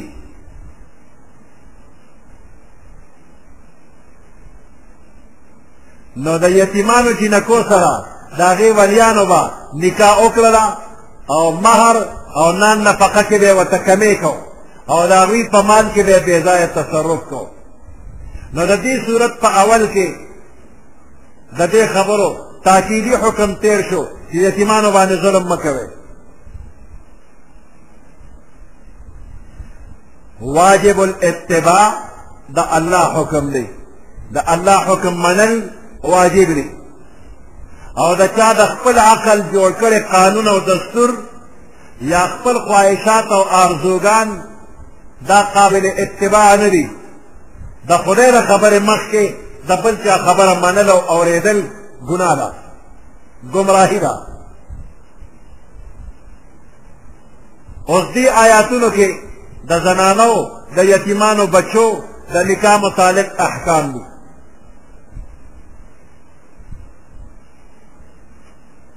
روایاتو کې راځي چې کله پیغمبر علیه السلام د میراث حکم وورو نو بعضې د عربو سرداران لاړل د پیغمبر علیه السلام خدمت کې حاضر شو او ډېر په تعجب باندې وایي من اورېدلی دي چې ته لور له خور له میراث ورکې حال دا دی میراث د هغه چا حق دی چې دشمن سره جنګېدی شي مال غنیمت راوړی شي وی پیغمبر علیه السلام وفرمیل بېشک د الله حکم دا دی چې یتیمانو جینکو ته به میراث ورکولی شي او اشاره ده په دې کې دې طرف ته چې ومن احسن دینا ممن اسلم وجهه د دې مصداق صحابه کرام دي چې د الله حکم ته غاړه ږدي نکاح وکړي مهر ورکړي نان نفقه ورکړي نو د خپل زیر دس کسانو حق تلقین نه کوي یتیم ورته پاتې په هغې ظلم نه کوي حق د هغې نه وهي د الله د حکم په مقابله کې خپل د دنیا سود زیان ته نه ګوري رسم و رواج ته نه ګوري د چا پروا نه کوي د الله د حکم د مخالفت نه پرهیز کوي نو چې پرهېز کوي نو داسې خلک که د یتیمو جینکو سره نکاح کوي نو ولیکي ويستفتونك في النساء فتوا درنه غواړي په حق د زنانو کې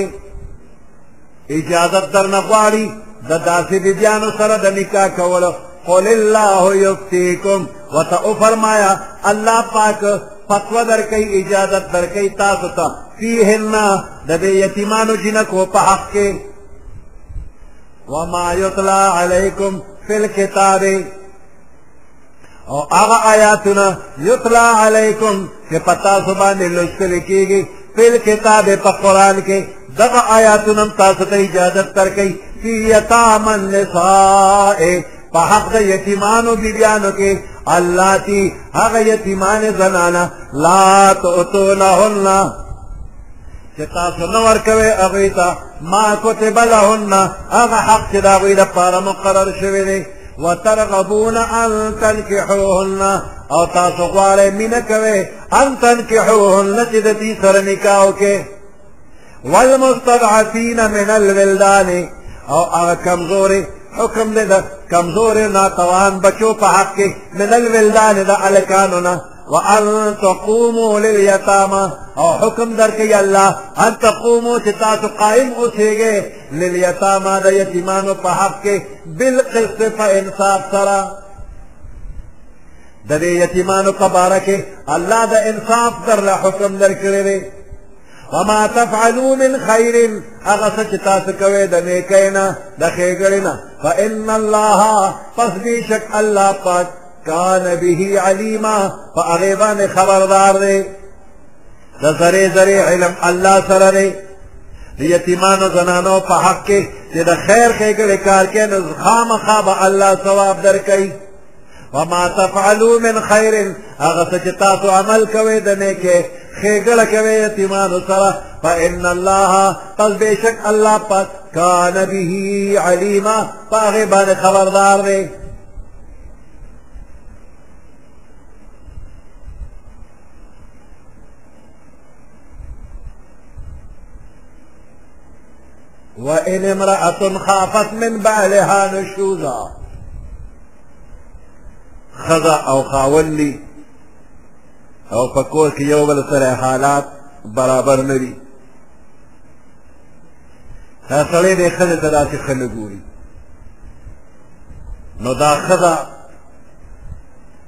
دا خپل خاوند خوشحالول غواړي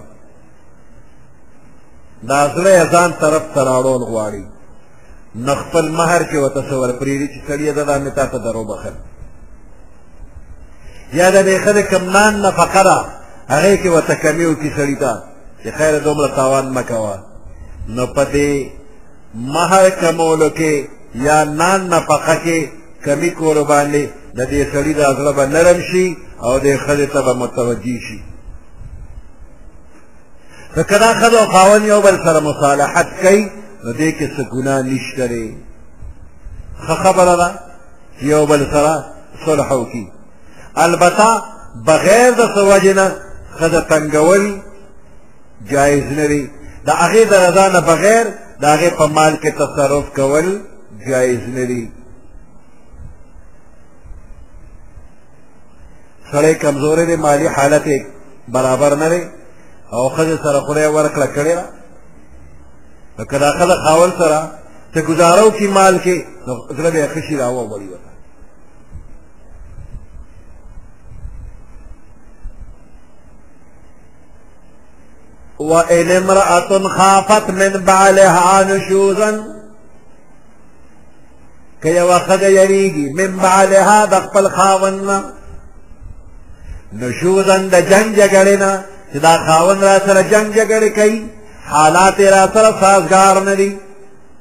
او اعراضا یا دا سړی رانه مخ بل اړخ ته اړی بې توجهي کوي فلا جناح علیهما نو نشته د دې ښځې خاوند باندې څه ګناه ان یصلحا بینهما صلحا چې دوی په خپل منځ کې یو بل سره صلح وکړي والصلح خیر او په صلح کې خیر دی لکه دوی یو بل سره یو بل سره نرمي وکړي یو بل ته څه حق پرېږدي را پرېږدي نو دې کې خیر دی وإن امرأة خافت من بعلها کچرې وای خله یریږي من بعلها د خپل خاوند نه نشوزا د جنګ جګړې او اعراضا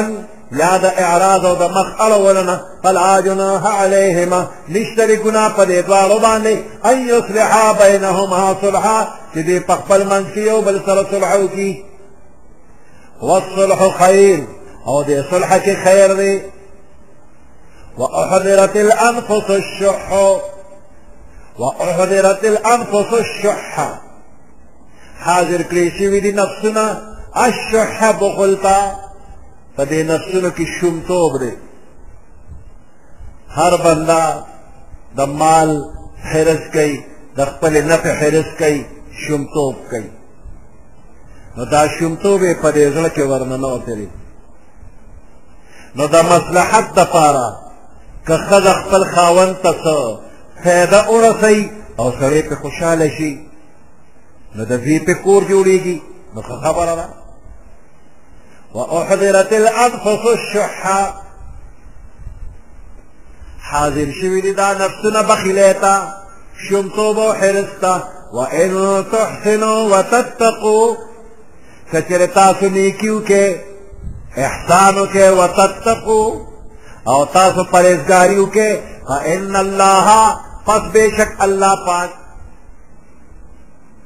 کان بما تعملون خبيرا فاغه عملونو چې تاسو کوي خبيرا خبردار دی کله خپل بیبيانو سره نیک سلوک کوي الله یې ویني کله بد سلوک او د جګړې نه پرهیز کوي نو الله یې ویني د ارث باندې الله خبردار دی نو د دې نه کې بخامخه اجر او ثواب درکړي او چې یو بل سره نیکي کوي نو خفقان به نه پیدا کېږي کور به هم ښه وي ولن تستطيعوا أن تعدلوا بين النساء ولو حرصتم کله یو سړي ګڼي بیبیانې وي دوا یا درې یا څلور بیبیانې وي نو د دې په منځ کې انصاف پکار دی داسې نه چې یوه دې د سر ګل کړله او دا بله دې په ډېرانو غورځوله داسې کار به نه کوي دواړو ته برابر توجه ورکوه یو د زړه مینه ده هغه بې اختیاره ده نو په ظاهره مساوات کوه او که د زړه مینه یو طرف ته ډېرې نو هغه خو د بنده اختیار کې نه ده په هغې به د خدای ونه نیسي خو په ظاهره مساوات پکار دي نو دا د زړه مینه دا دی وس کې نه ده نو چې دی وس کې نه ده نو مکمل یو طرف ته اوړه ما بل ځوړندوه ما ولن تستطيعوا ان تعدلوا بين النساء تاسو هرگز طاقت نه لرئ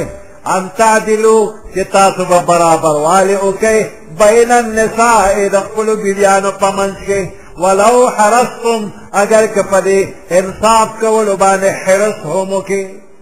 ډېر حرس که وکړي نو هم خامخا یو طرف ته به ور اوړي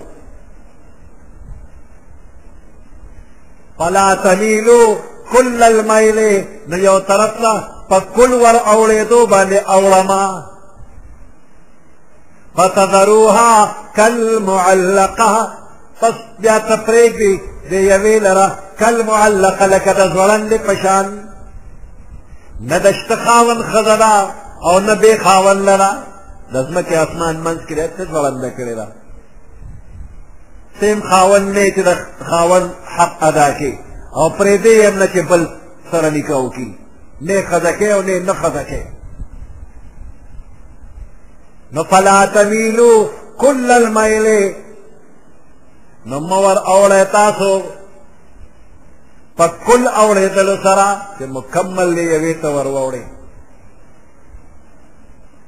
فتذروها کالمعلقه نو پس بیا پریږدئ تاسو دې یوې لره ځوړنده نو محبت قلبي په دې کې مساوات نشي کولی او داسې ظلم مه کوه چې د یوې طرف ته بس ور پرېوتې نو ور پرېوتې او دا بله دې د منځه وویستله حق یې نه ادا کړې وان تصلحوا وتتقوا کچره تاسو اصلاح کولا وتتقوا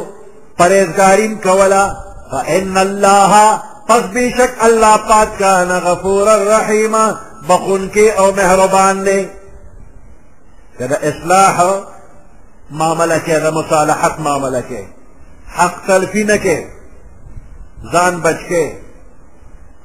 نو که د زړه میلان یو طرف ته وي په هغې دې الله نیسي نه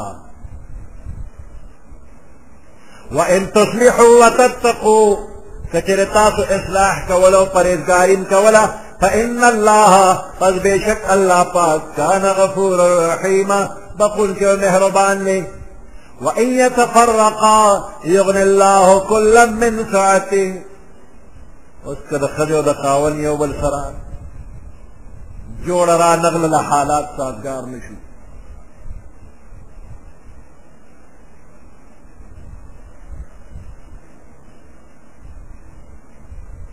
منځ کې طلاق واقع شو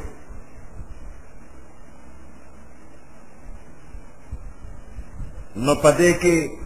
الله به پکې خیر واچي هر یو له به الله پراخه زندګي ورکړي دې ښځې له به هم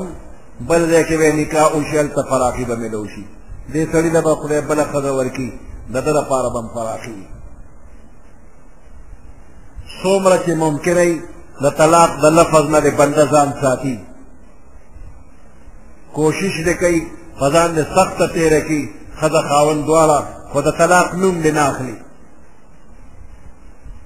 چې ډېر سخت ضرورت پېښ شي نو بیا د ډېرې مجبورۍ د لاسه طلاق ورلیکي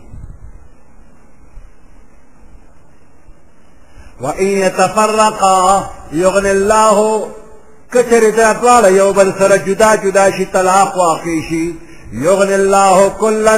من ساعته الله به بے پروا چی هر یو د دې دواړو نه من ساعته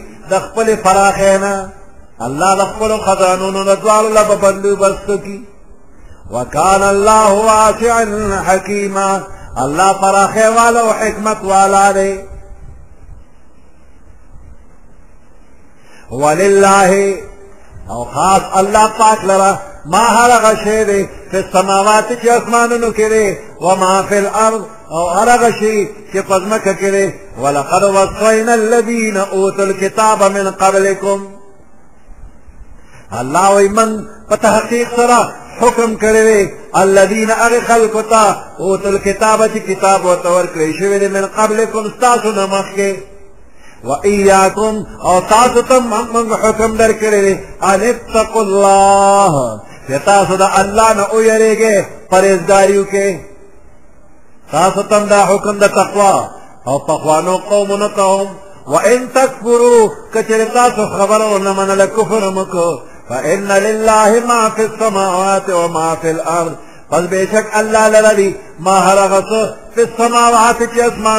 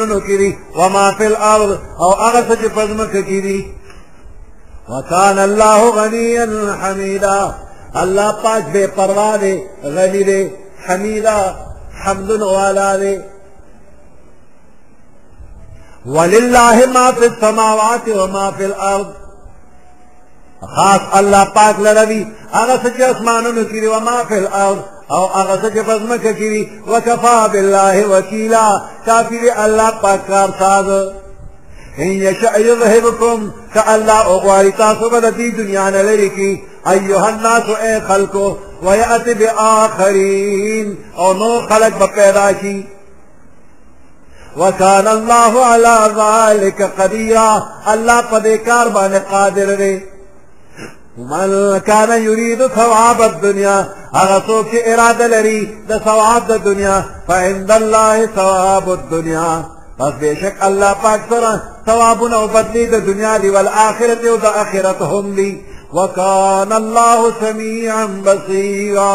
الله پاك أوريدن كده أوليدن كده سبحان ربك رب العزة عما يشكون وسلام على المرسلين والحمد لله رب العالمين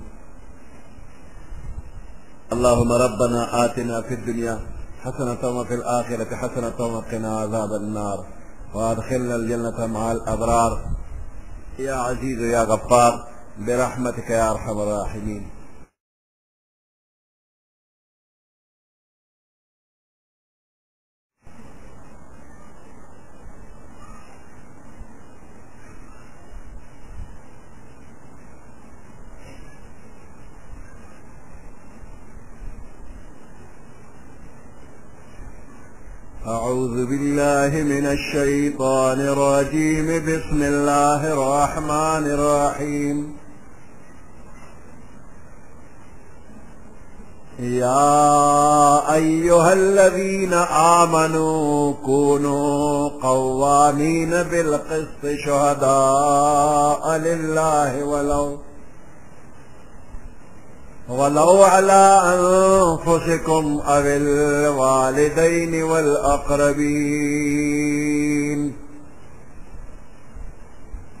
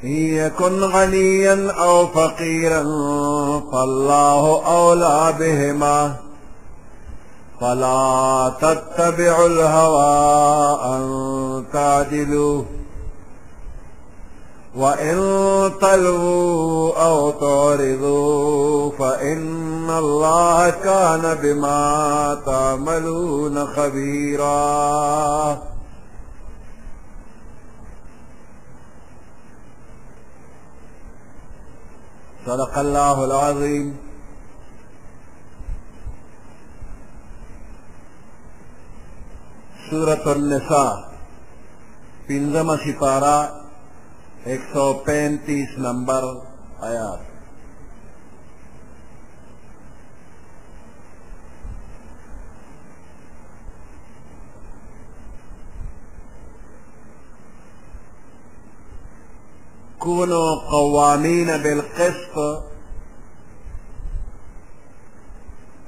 انصاف سره قائم اوسېږي شهداء لله شهادت کوونکي د الله دا پاره ایمان والو تمام معاملات کې د حق ادایګې په وخت کې د فیصلې په وخت کې په انصاف قائم اوسېږي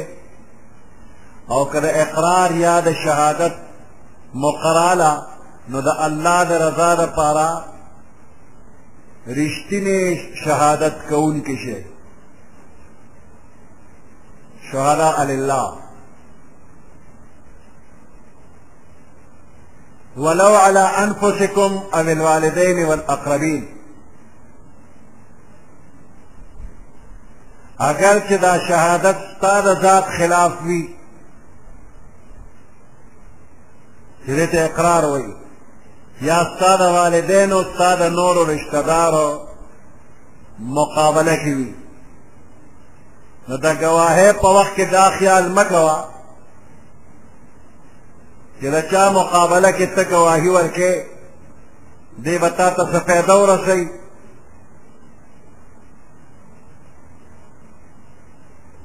شهادت د الله د رضا لپاره وکړه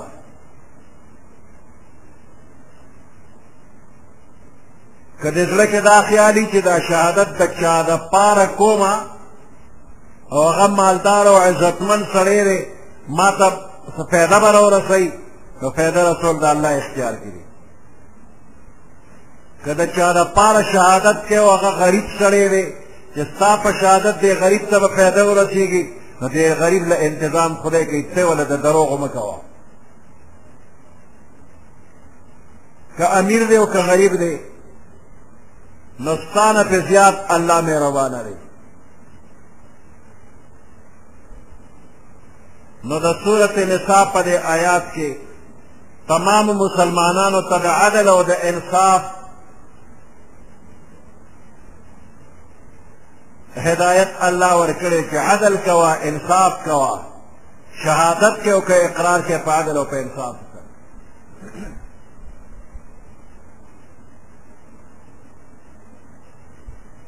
د قرآن پاک په دې آیات کې او د داسې نورو آیاتونو کې هم دا حکم بار بار راغلی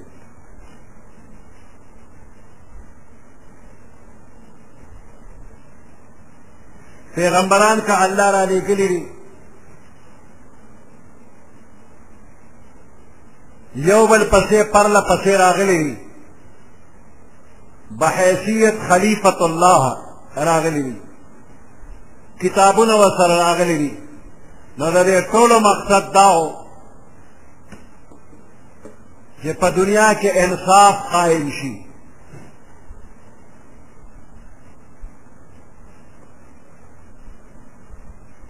عدل او انصاف د پاره کتابونه او پیغمبران راغلي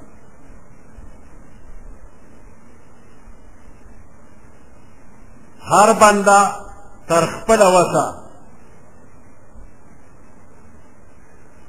انصاف دی وکړي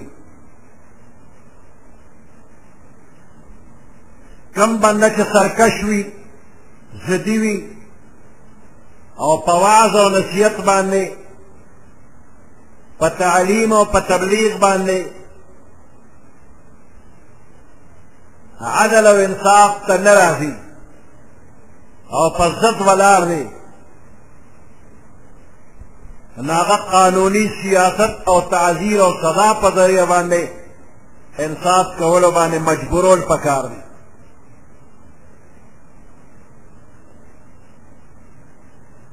سورة حديث کې الله فرمایي ولقد ارسلنا رسلنا بالبينات په تحقیق سره موږ پیغمبران را لېږلي دي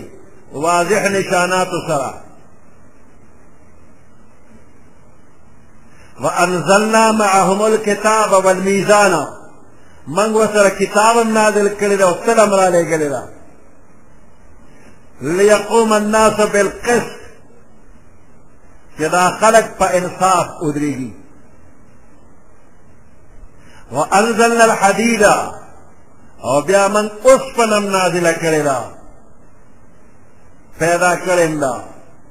فيه بأس شديد چې په دې کې ډېر سخت جنګ دی روب دی پکې ومنافع للناس او خلکو له فایدې دي پکې نو آیات نه معلومیږي چې پیغمبران او کتابونه الله را لېږلي دي نو دا ټول د انصاف قائمولو لپاره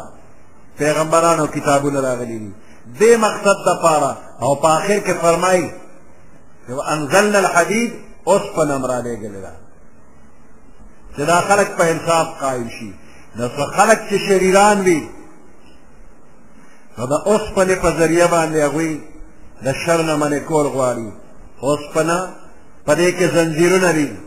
په دې کې هتکړۍ او پیکړې دي په دې کې وسلې دي په دې وسلو یې سم کا خو د ظلم نه یې واړوه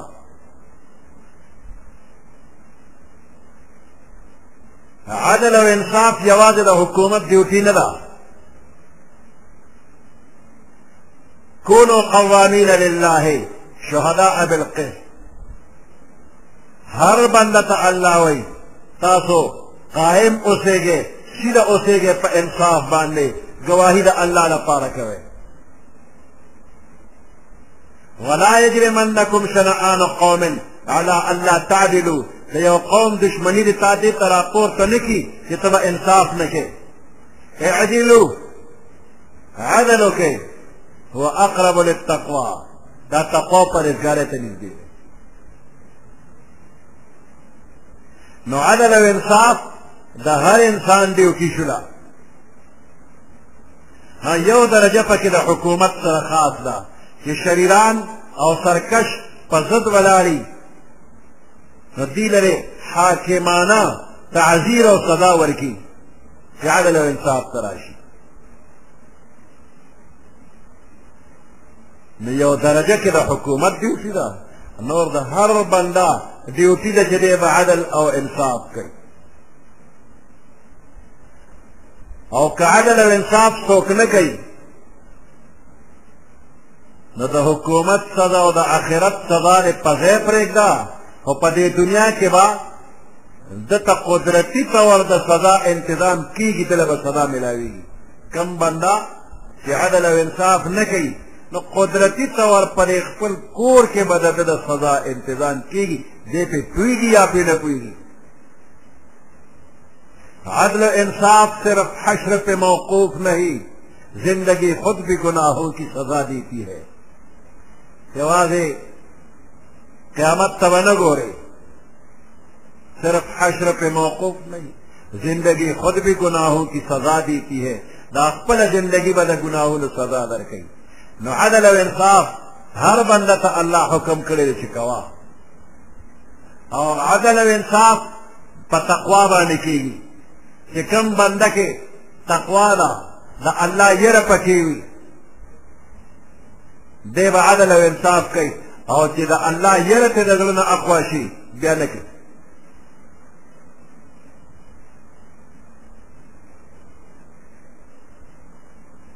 او کم بنده چې په تنهایۍ کې د الله نه ویرېده هېڅ څوک هم نشته قانون نشته حکومت نشته څوک زورور نشته تنه تنها یو ځای کې او د ظلم یو موقع الله درکړه او ته دقه ځای کې وې چې الله مې ویني ظلم نه کوم ما له به سزا راکړي او دقه ځای کې ته د ظلم نه منې شو انصاف دې وکړو ولمن خاف مقام ربه جنتان چې د خدای نه ویرېږي د خدای مخامخ ودرېدل دې رایاد شو نو تا دپاره بیا جنتان دوه جنته به راته ملاوي یو خو به آخرت کې جنت وي او بل په دې دنیا کې ماحول د جنت غوندې به درته الله جوړ کړي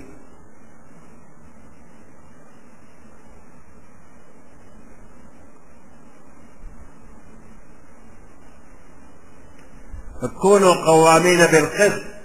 د الله د رضا لپاره سیده په انصاف باندې ودرېږه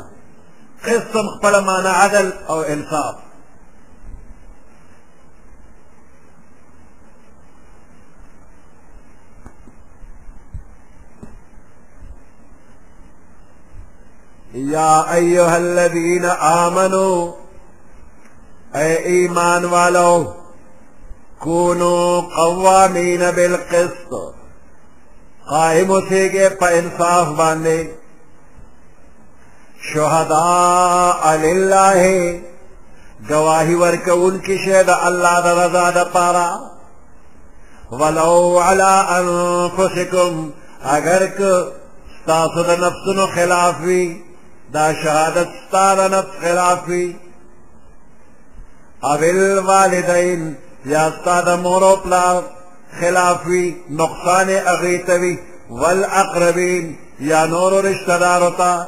رښتینې ګواهي کوه د الله د حکم موافق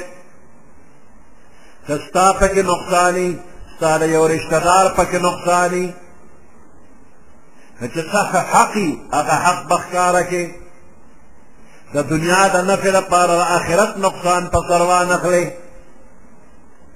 ان یکن غنیا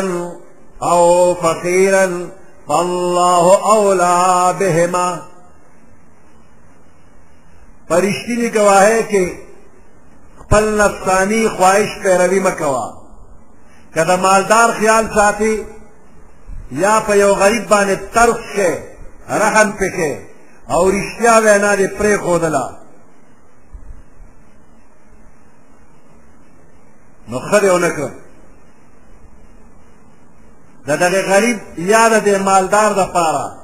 ستانه ډیر زیات الله خیر خواري ته دومره خیر خواني او الله د دې د مصالحو نه خبر دی الله سره کمی نشته ان یکن غنیا که یو بنده مالدار وي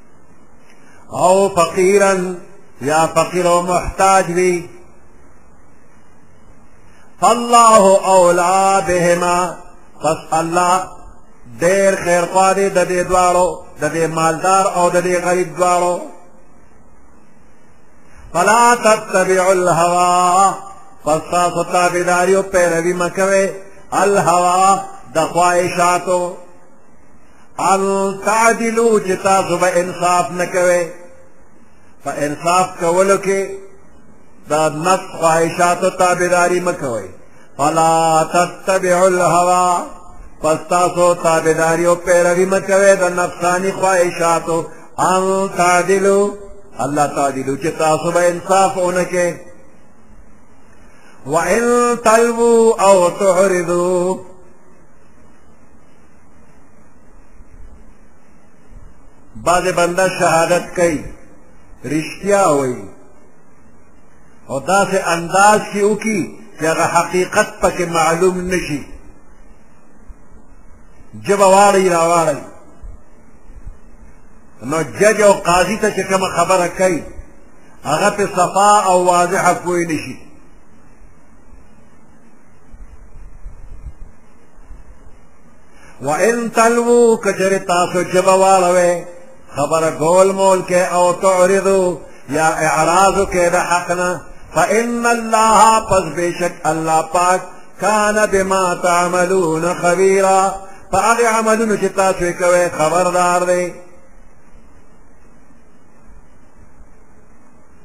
دروغ خو دی نه وی خو ګول مول خبره دی وکړله حق دې ښکاره نه کړ نو ګناهګار شولې نو ګواهي چې کې رښتینې وکړه او صفا صفا یې وکړه چې بنده پې پوه شي چې د ده څه غرض دی وان تلوو که ژبه مواړوله او تعرضو یا د صداقت نم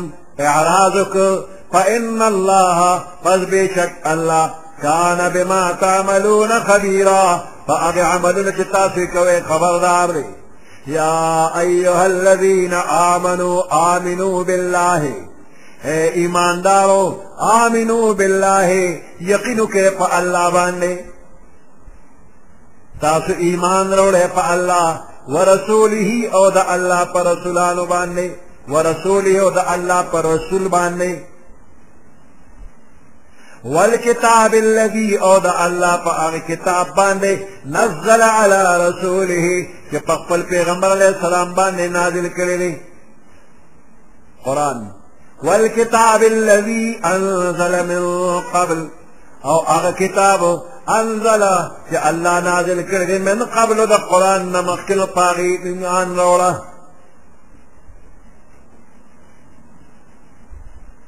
چې چا اسلام قبول کړی دی نو د الله ټول حکمونه به د زړه د اخلاص عملي یقین به کوي او که د الله په یو خبره باندې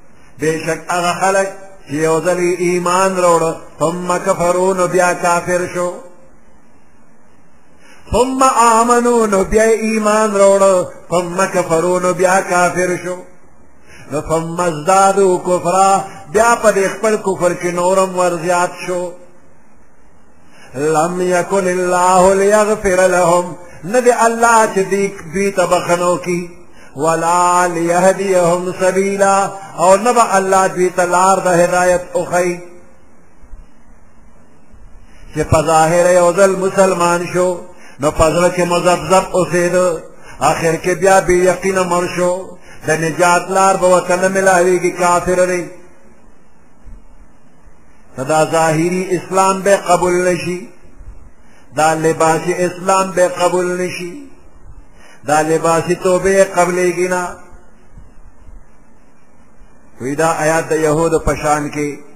نازل شوی دی وی اول ایمان راوړو نو بیا د شي عبادت کو کافر شو بیا توبه وستل مؤمنان شو بیا عیسی علیہ السلام نے انکار وکړو کافر شو دا غي نه پس د محمد رسول الله صلی الله علیه وسلم نے انکار وکړو بیا کافر شو نو په کفر کې ترقی وکړه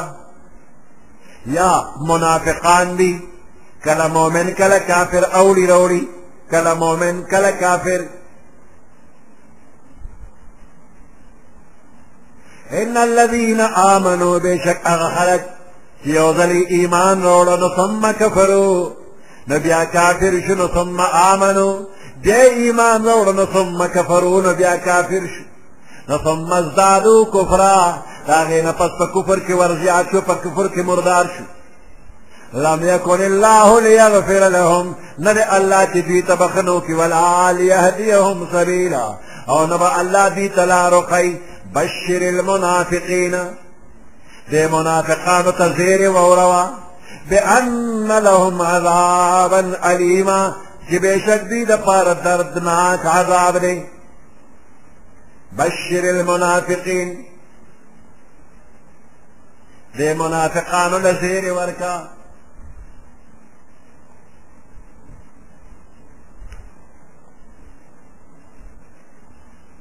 بأن لهم عذابا أليما چې بېشک دوی دپاره دردناک عذاب دی د عذاب زیری وي د خوشحالۍ خبر ته زیری وي نو د عذاب دې خبر ته زیری وي نه زیری خو ته نه وي خدا ولا په دې زخمونو مالګه جوړوي چې ډېر ودردېږي وي زیری ولا ورکا بشر المنافقین بأن لهم عذابا علیما خوش خبری ووره و دې منافقانو ته بأن لهم عذابا علیما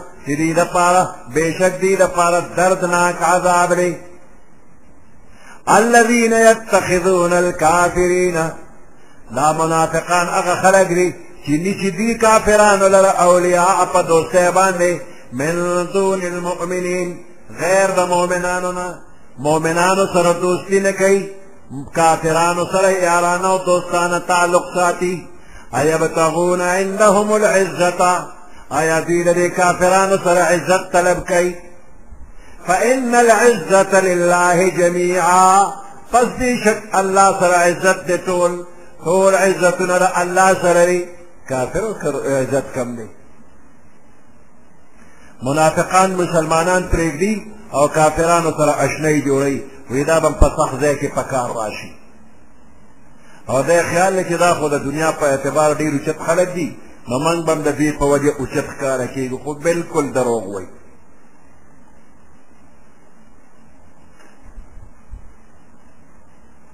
وقد نزل علیکم فی الكتاب پتا سے سر اللہ نازل کری پتا سبانے پا قرآن کے ان اذا سمعتم آیات اللہ چې تاسو کله وره آیاتونو د الله پورې یو پر ټوک انکار کولی شي به آیاتونو پورې ويستهزئ بها او ټوک پورې کیږي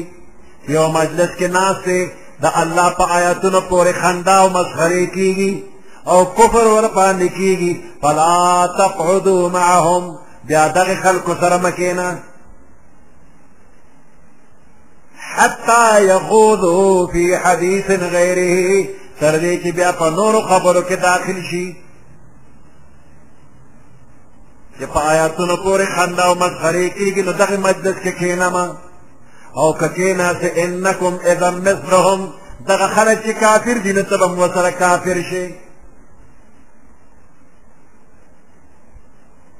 د کافرو خلکو سره یو ځای کېږه ما او که دوی سره یو ځای شي نو بیا به د دوی په شان کې شي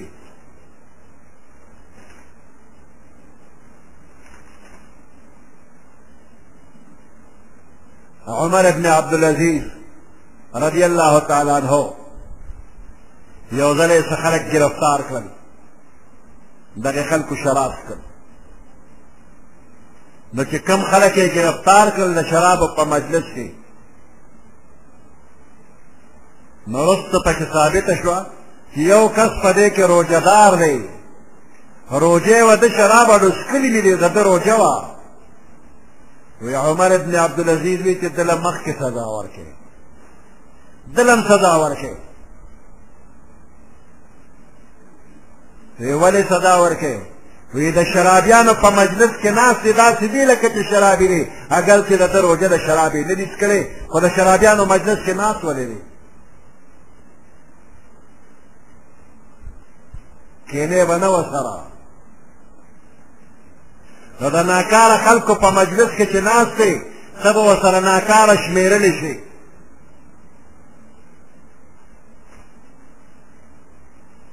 پیغمبر علیہ السلام فرمائی من کان یؤمن باللہ والیوم الاخر هغه څوک چې په الله ایمان لري او د قیامت پر ورځ ایمان لري فلا یجلس علی مائدة یدار علیها الخمر په داسې درستخان دې کښېني نه چې په هغې کې شراب ویشلي شي چې په یو درستخان ناست دی او د شرابو دور پکې دی نو په دغه درستخان مه کښېنه فورا د دغه ځای نه پاسه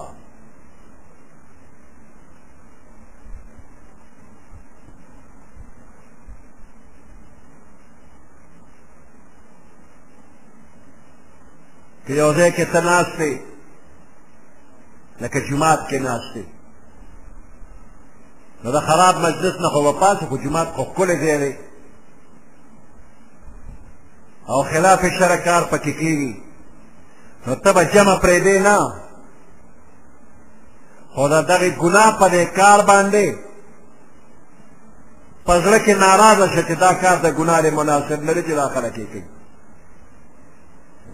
نو ضروري مجلس نه به وځې نه لکه د جمع مجلس دی د مانځه وخت نو زړه کې به په دې کار باندې خفقان ښکاره کې او که وس دې رسي نو منې به کې کنې کم از کم په زړه کې ته خفقان وکړه یو مجلس کې بنده ناست دی او د ګناه په کار باندې دی خفه دی هوسي رسي نه چې منې کی داسې دی لکه چې دې مجلس کې اړو ناس نه دی او چې یو مجلس کې اړو حاضر هم نه دی ورته پته ولګېږي چې فلاني مجلس کې فلاني د ګناه کار کېده او دی په شاباسي وي ډېره توره وکړله وایي دا داسې لکه دغه مجلس کې دی په خپل حاضر دی او د ګناه کار کوي دیم ورسره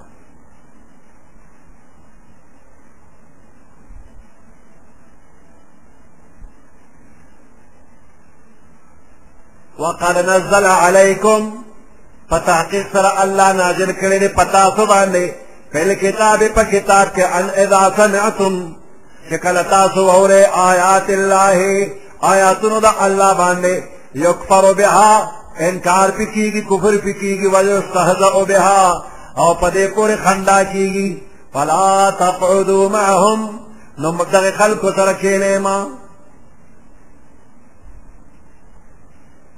بعضې مجلسیان دا شوي چې مجلس جوړ کی ډرامې غوندې جوړې کړې وي خاکې پیش کوي پیشه یې وي دا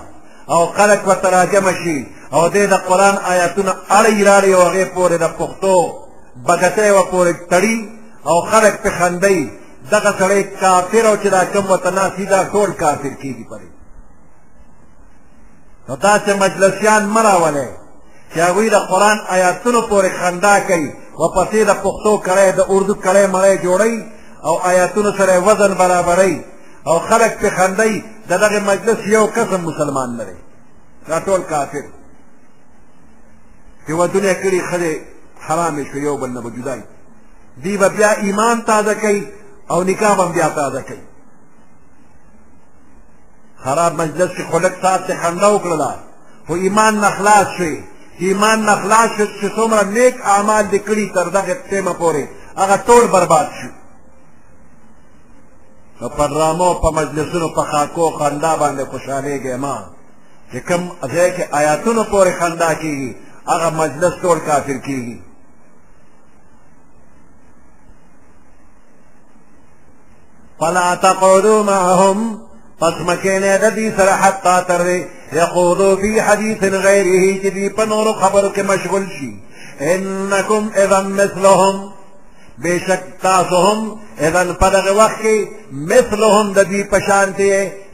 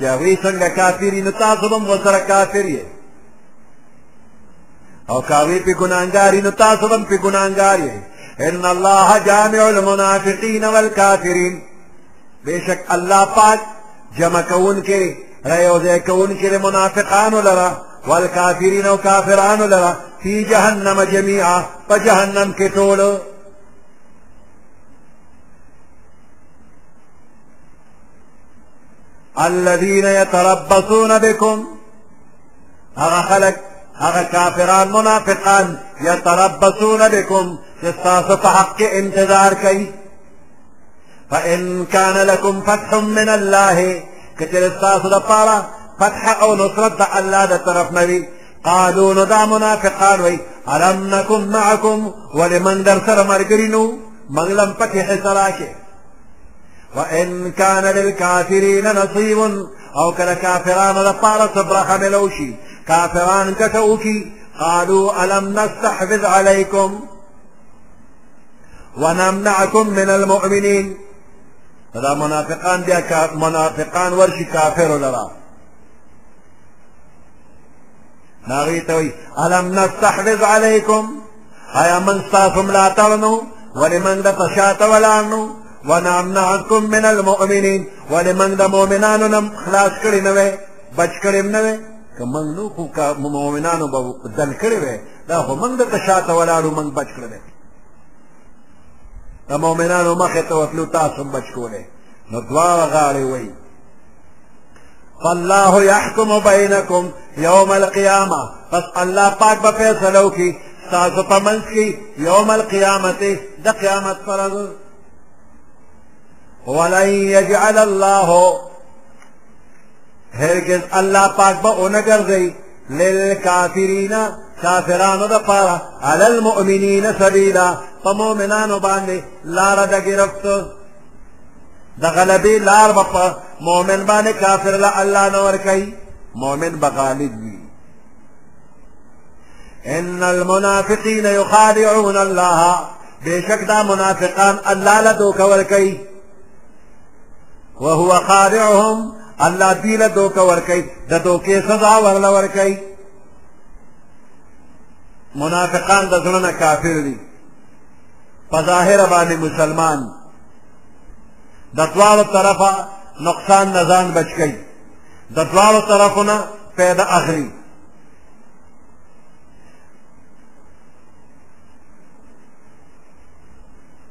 نو د دوی دا دوکه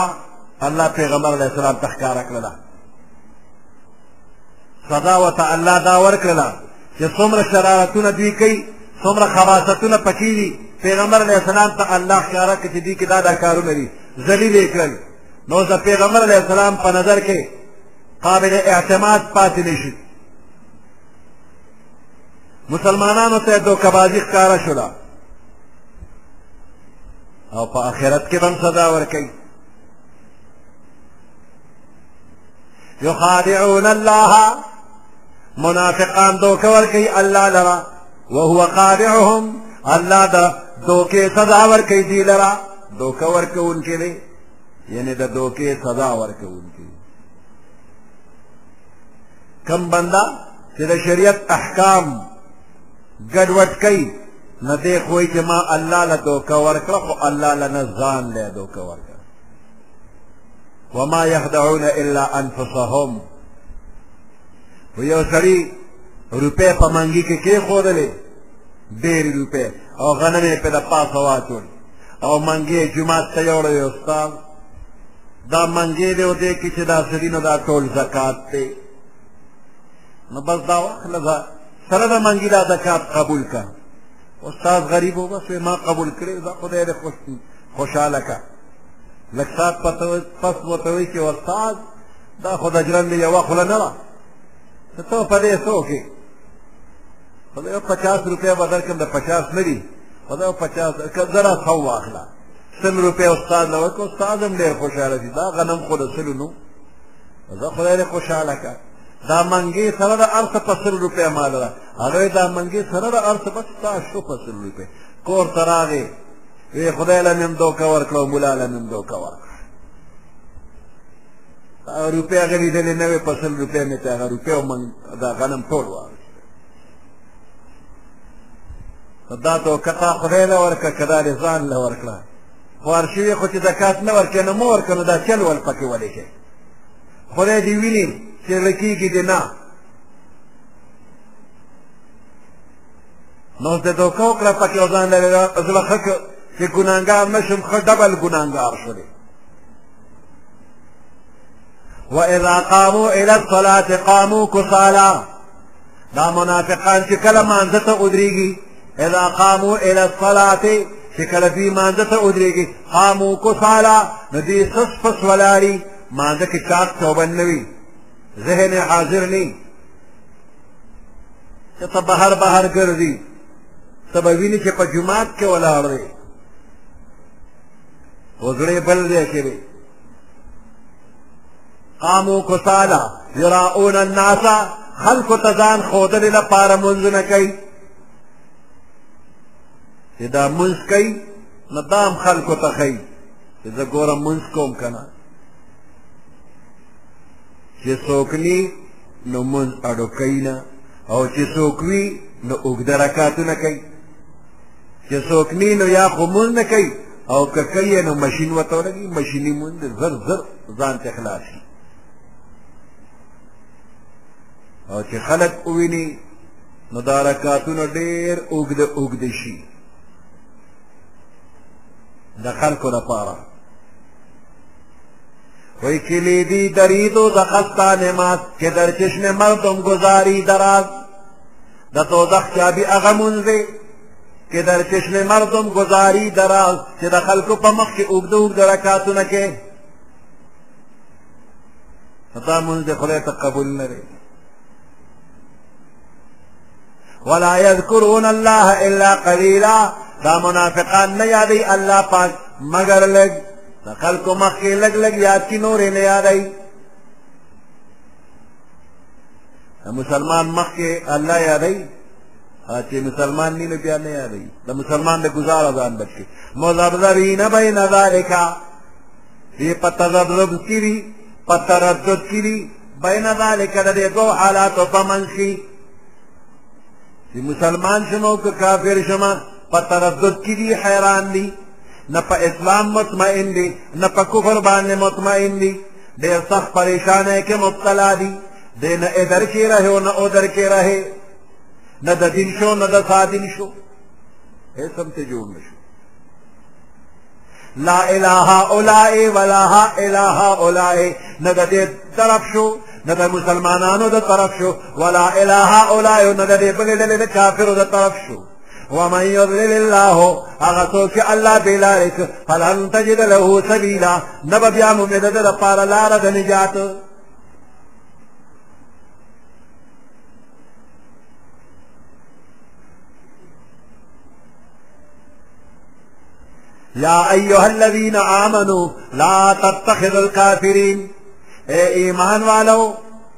لا تتخذ الكافرین اولیاء منی سے تاسو کافران په دوستۍ باندې من دون المؤمنین بغیر د مؤمنانو نه مؤمنانو سره دوستی کوه کافر سره دوستی مه کوه اترید ان تجعلوا لله علیکم سلطانا مبینا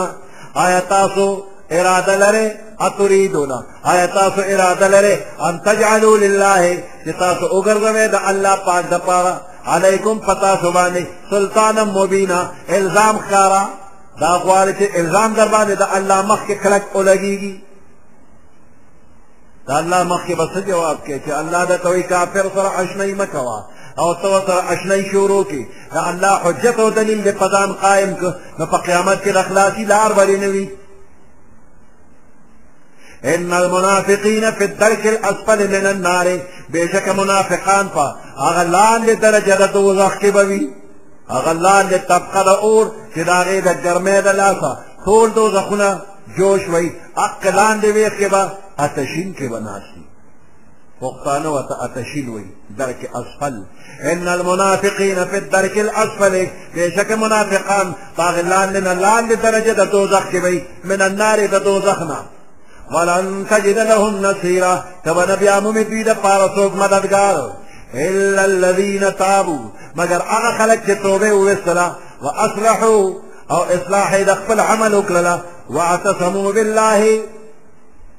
او د الله په دین باندې په قرآن باندې منګولې ولګولې هو اخلصو دینهم لله او خپل دین او عبادت خالص که الله د پاره فاولئک مع المؤمنین پس دا کسان به مؤمنانو سره ملګري وي دوی د دوزخ نه بچ دي وسوف يؤتي الله المؤمنين زر چې الله به ورکړي مؤمنانو ته اجرا عظیما ډېر لوی اجر ما يفعل الله بعذابكم الله تاسو په عذاب څه کوي چې عذاب درله درکړي ان شکرتم وآمنتم که چېرې تاسو شکریا د الله ادا کوله وآمنتم او ایمان هم راوړه په الله نو الله ولې عذاب درکوي وکان الله شاکرا علیما الله پاک قدردان دی شاکرا قدردان دی ستا د نیک عمل علیما خبردار دی ستا په نیت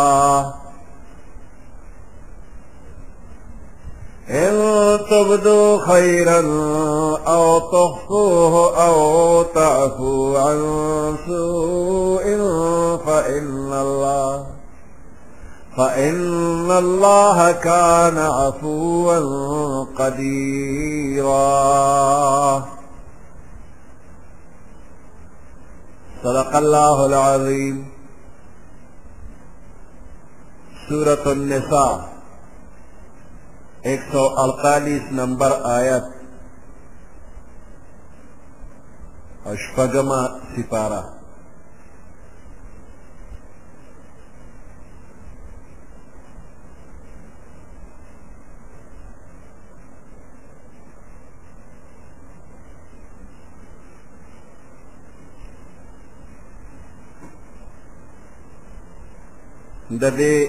آیات نه مخکې آیات کې الله د منافقانو پر پردا فاش کړله او دوی یې رسوا کړل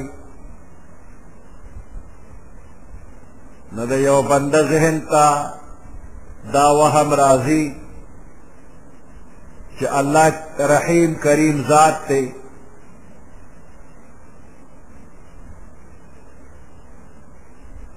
نو الله پاک د دې وهم د دفع د پاره ذکر کوي چې الله پاک په بدی باندې جهر نه خوښوي خو د مظلوم د پاره روا دي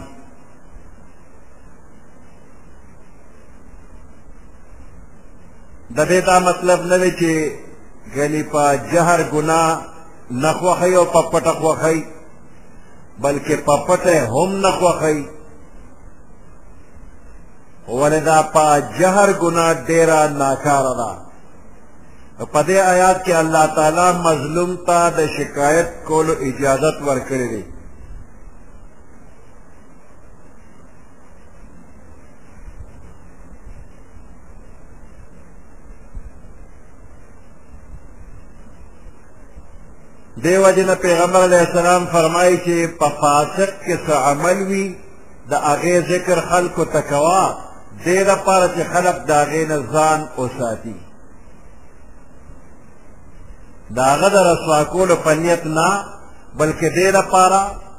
چې خلک ته نزان اوساتي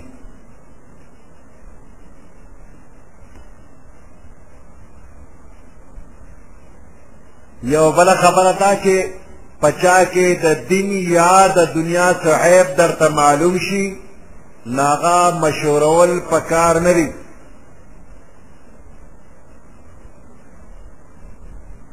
الله د ارچا خبره اوري د ارچا کارونه پیژني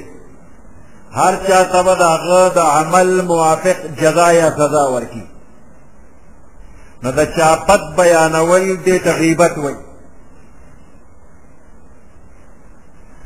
نو غیبت ښه شی نه دی د چا بد بیانول ښه نه دی البته مظلوم ته اجازت دی چې د ظالم د ظلم بیان خلکو ته وکړي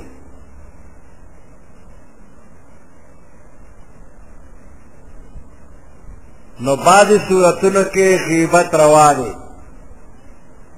لکه یو بنده باندې ظلم کیږي نو د دې ظلم شکایت به دې حاکم ته وکړي چې فلانې بنده په ما ظلم کوي نو حاکم به د هغه مدافعت وکړي ظالم به د ظلم نه منې کي نو دا غیبت ناروا نه دی حاکم ته د ظالم حال بیانول ناروا نه دي یا د چا بچی دي ناکاره دی خلکو ته تکلیف رسوي نو مظلوم که ولا پلار ته وایي چې دا زوی د سم کما ته نقصان را رسوي نو د ظالم بدی یې بیان کړله او دا بدی بیانول ګناه نه ده ځکه چې دغه پلار به ولګي او دا زوی به پوه کړي د ظلم نه به منې کړي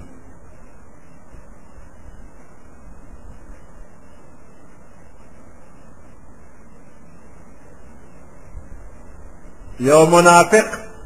دا غنوم مشرول نه دی پکار على الاعلان بدنامول نه دي پکار کله کله نور روان شي بې باکه شي نو مبهم نصیحت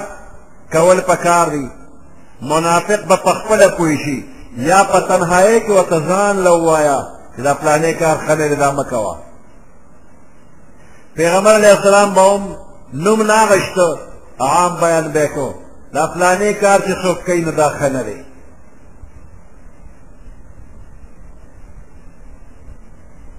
لا يحب الله الجهر بالسوء من القول إلا من ظلم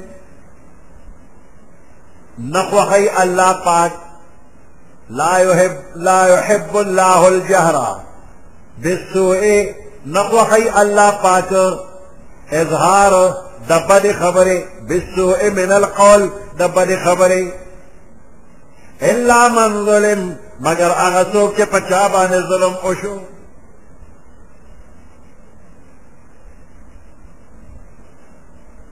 وکان الله سميعا عليما الله پاک اوریدون کړي او علم والا نه دا ارچا خبر اوري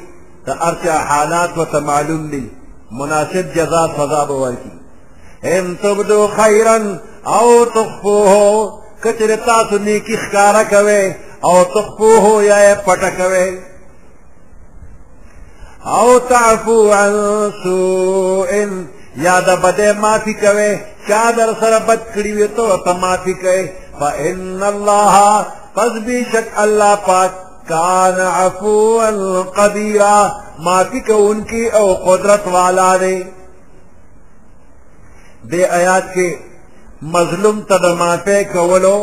ترغیب ورکوي چې مظلومه ته معافي وکړه الله پاک زبردست قوت والا قدرت والا دی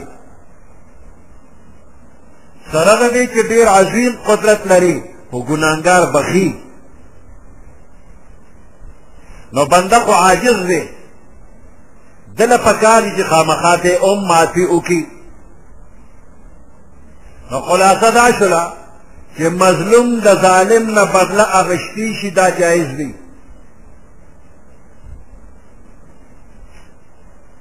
مظلوم که د ظالم نه بدل اغشتی شي اغشتل غواړي نو جایز دي خو افضل دا ده بهتره دا ده چې دا مظلوم له صبر وکړي بخښنه دې وکړي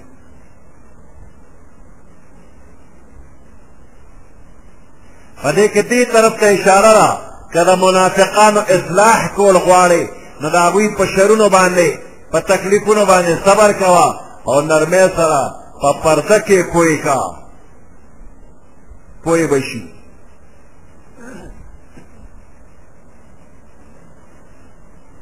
ان تبدو خیرا کچر تاسو ښکاره نیکي کوئ او تخفوه یا پټه نیکي کوئ او تعفو عن سوء یا تاسو معافي کوئ د بدینا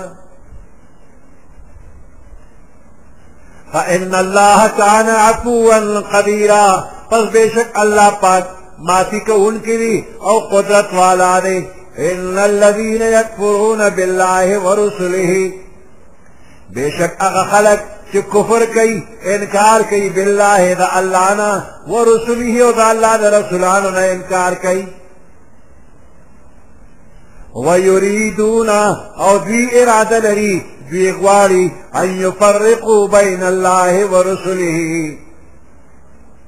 چې دې فرق او باسي په مابین د الله او د الله د رسولانو کې الله مني او رسولان یې نه مني ټول نه مني یا بعضې نه مني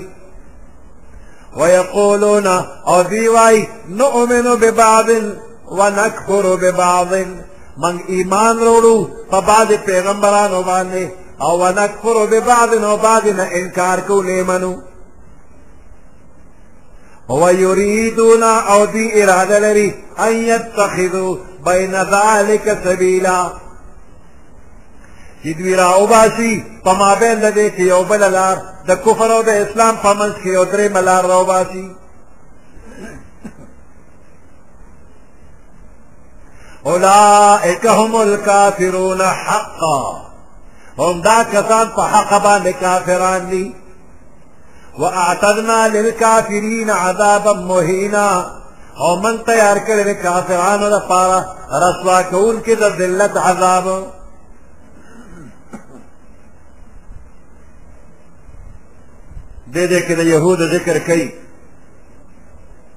ځکه چې د یهودیانو کې نفاق و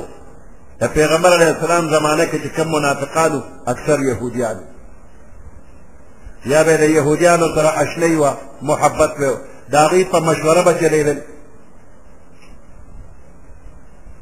نو دا یهودیان او دا منافقان اکثر په قرآن کې یو ځای ذکر کېږي نو د آیات خلاصه دا ده چې کم خلک د الله نه منکر دي د الله د رسولانو نه منکر دي او د الله او د رسولانو منځ کې فرق کوي یعنی په الله ایمان وروړي او په رسولانو ایمان نه وروړي دغه فرق کوي یا بعضې پیغمبران مني او بعضې نه مني د دوی د اسلام او د کفر په منځ کې یو نوی مذهب او نوې لار وباسي نو دا څه خلک دا خټیټ کافر دي بېشک شوچه کافر دي دا د دې لپاره عذاب مهینا الله یې موږ ورلا د ذلت او د رسوایۍ عذاب تیار کړی دی د الله منل به علی معتبر وي چې د خپل زمانې د پیغمبر تصدیق وکړي داغه حکم اومني او که د پیغمبر د زمانه حکم نه منې او تصدیق یې نه کې نو ته الله هم نه منې تش په خولې که ته الله الله کې نو د الله دا منل نامنظور د دې منلو به اعتبار نه او که یو پیغمبر نه منې او بل منې نو د ټولو پیغمبرانو نه انکار کړی دی ځکه ټول پیغمبران یوه خبره کوي نو د یو پیغمبر تکذیب دا د ټولو پیغمبرانو تکذیب دی ان الذين يكفرون بالله ورسله بشک هغه خلک چې کفر کوي په الله پاک باندې او پر رسولانو د الله ويريدون ان يفرقوا او دوی غواړي اراده لري ان يفرقوا چې دوی فرق وکړي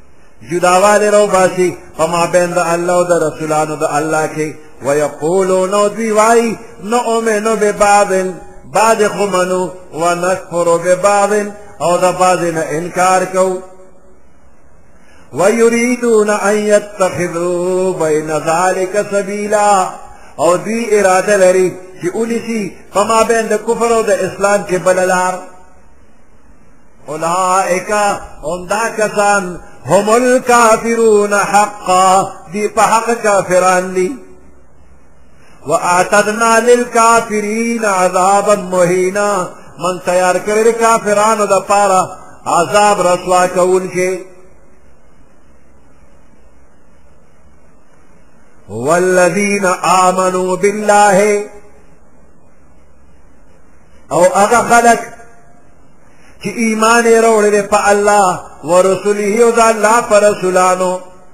ولم يفرقوا بين احد منهم او دوی فرق نه کوي په مابین د یو کس د پیغمبرانو کې ټول پیغمبران مني اولئک دغه خلق سوف یؤتیهم اجورهم زرد چې دوی له الله ورکی اجرونه د دوی ثوابونه د دوی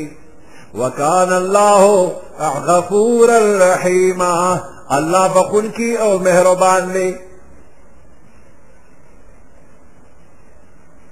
يسألك أهل الكتاب أن تنزل عليهم كتابا من السماء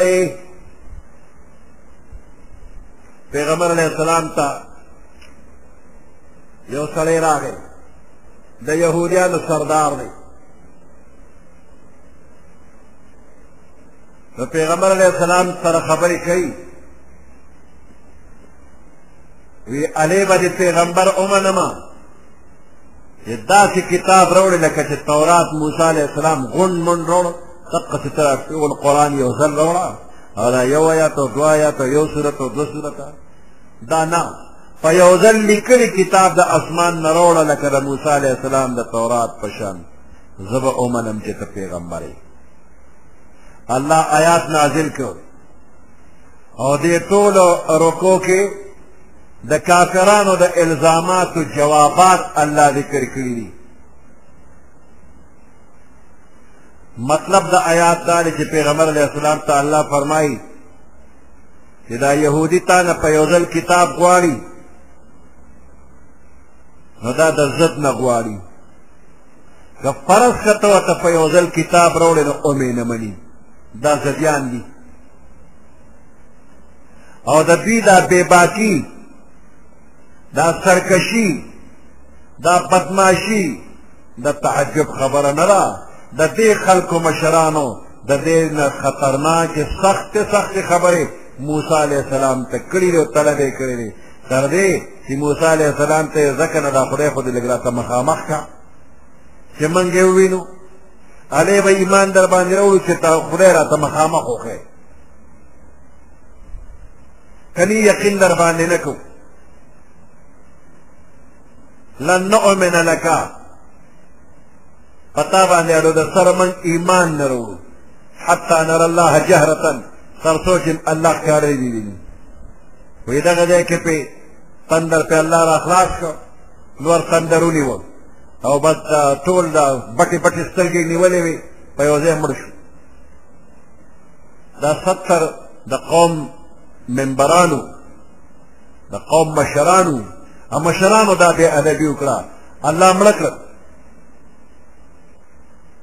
بیا موسی علیه السلام دعا وکړله او په دعا د موسی علیه السلام الله بیا ژوندي کړل اب دې نه پس د سخي عبادت هم کو نو دا څومره خطرناکه خبره پیدا کړې خدای دې نعمتونه الله ورکړل او دوی سخي ته سر ښکته کړ دام الله بیا معافي وکړله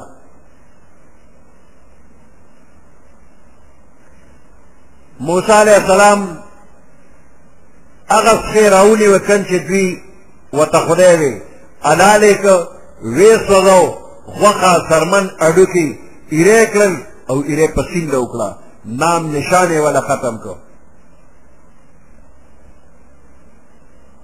او چا چې د سپي عبادت کړو ستر هزار کسان او یا زره کسان قتل شو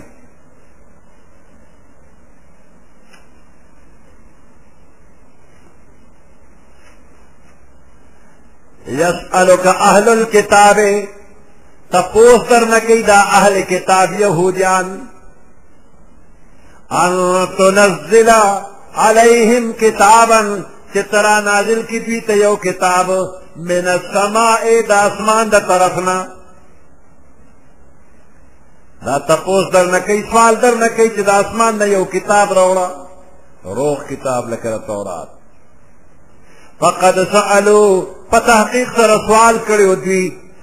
موسی اکبر من ذالک د موسی علیہ السلام نه سوال کړو د دین غټ سوال کړو فقالو نو دوی ویل ارنا الله جهرتا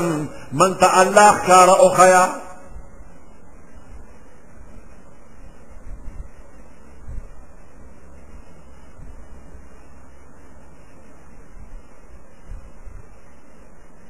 أرنا الله جهرة من تحكر الله خيا فأخذتهم الصاعقة بظلمهم پس اونی لنا صاعقة تندر بظلمهم فسبب د ظلم لدی د گناه د شرارت په وجه باندې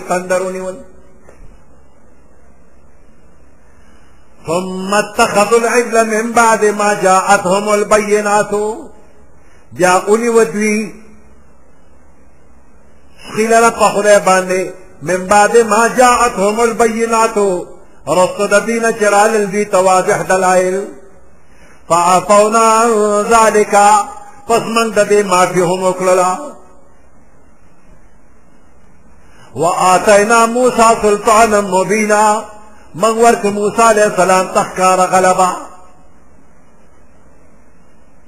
ښکاره غلبه ده چې اویا زره کسان د دوی قتل شو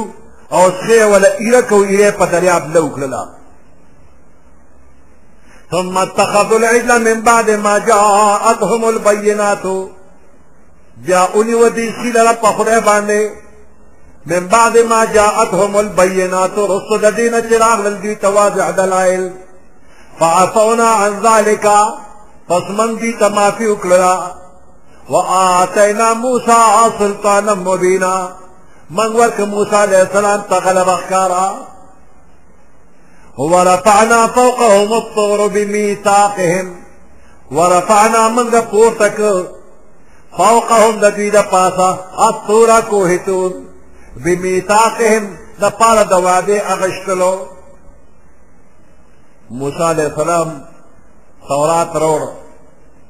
قوم ته پیش کو چې وی قتل اول ویل وی دا څنګه ومنو چې د خدای کتاب دی من ته د خدای په خپل وای چې دا زما کتاب دی نو او به منو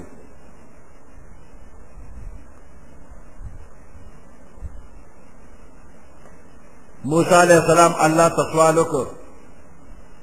وی قوم دا خبره غواړي چې ته راته په خپله ووایه الله ورته دا مشران راوله د قوم او یا لیډران د قوم منتخب شو هغوی لاړل کوه تور ته په کوه تور باندې الله پاک په خپله ورسره خبرې وکړې چې دا تورات زما کتاب دی موسی علیه السلام نه مې ورکړی دی دا ومنئ دوی وی اواز اورو خو څوک وینو نه د غر په شا به دې څوک ودرولي خبرې کوي څوک بنده ولاړ دی هلې به ومنو چې دا الله راته مخامخ وښیه چې وی وینو دقه الله دې ومن سره خبرې کوي دا خبره خطرناکه وه الله پاک مړه کړل تندر پرې راغی او مړه شو موسی علیه السلام خدای ته سوال وکړ اله العالمین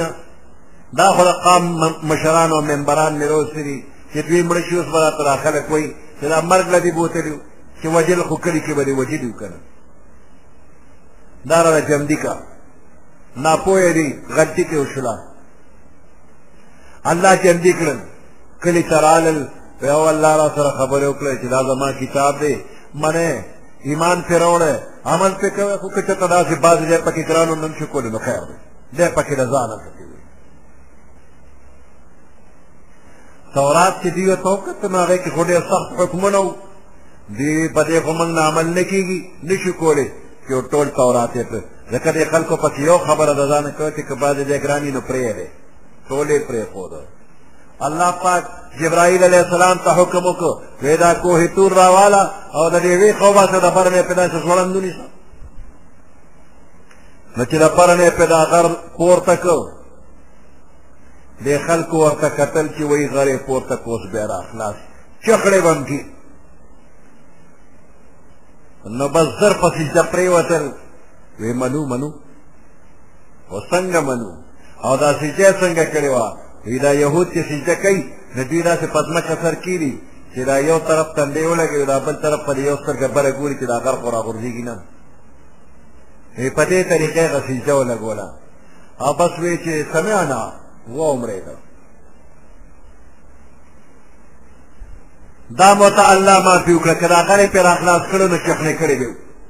خو بچ ورفعنا فوقهم الطور طورا منګه پورته کړه د دوی د پاسه کوه تور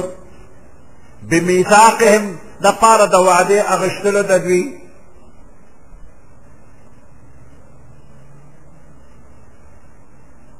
وقلنا لهم ادخلوا الباب سجدا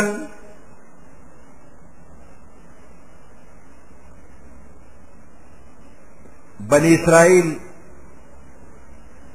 میدان تیه کې چې دا تقریبا نه میله ګیر چاپېره علاقه وه او سره پاسه شپږ لکه کسان بني اسرائیل په دقه میدان کې الله پاک قیدیان کړیو هر قسمه انعامات په دغه ځای کې ملاوېدل منه او سلوا پکې وه د ورځې د لمر د تاو نه بچ کېدو دپاره سپینه اوریځ به وه د شپې رڼا دپاره یو راډ غوندې به ورته جوړ شو رڼا به یې کوله جامې نه خیرینېدې نه زړېدې هر قسمه انعامات وو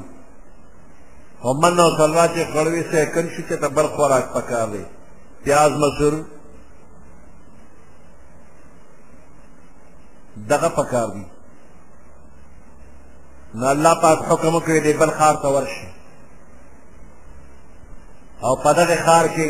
چې داخليږي نو سجده وکړي او حطه بخنه غواړو دا الفاظ وایي نو دې چې دغه خار ته ورغلل نو د سجدې په ځای باندې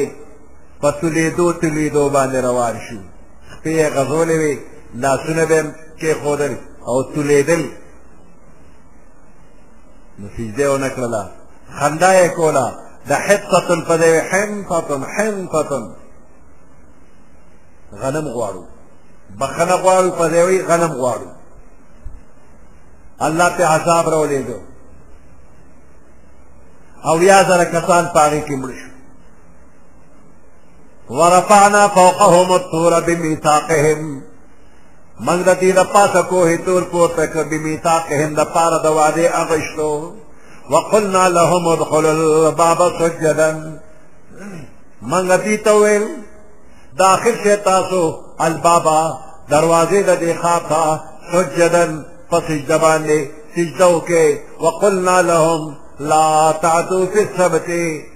من دې ته ویل تجاوز مه کوئ تاسو د خالي په ورځ کې زیاتې مه کوئ د خالي په ورځ کې د خالي ورځ د یهودو دپاره د عبادت یو خاص ورځ وه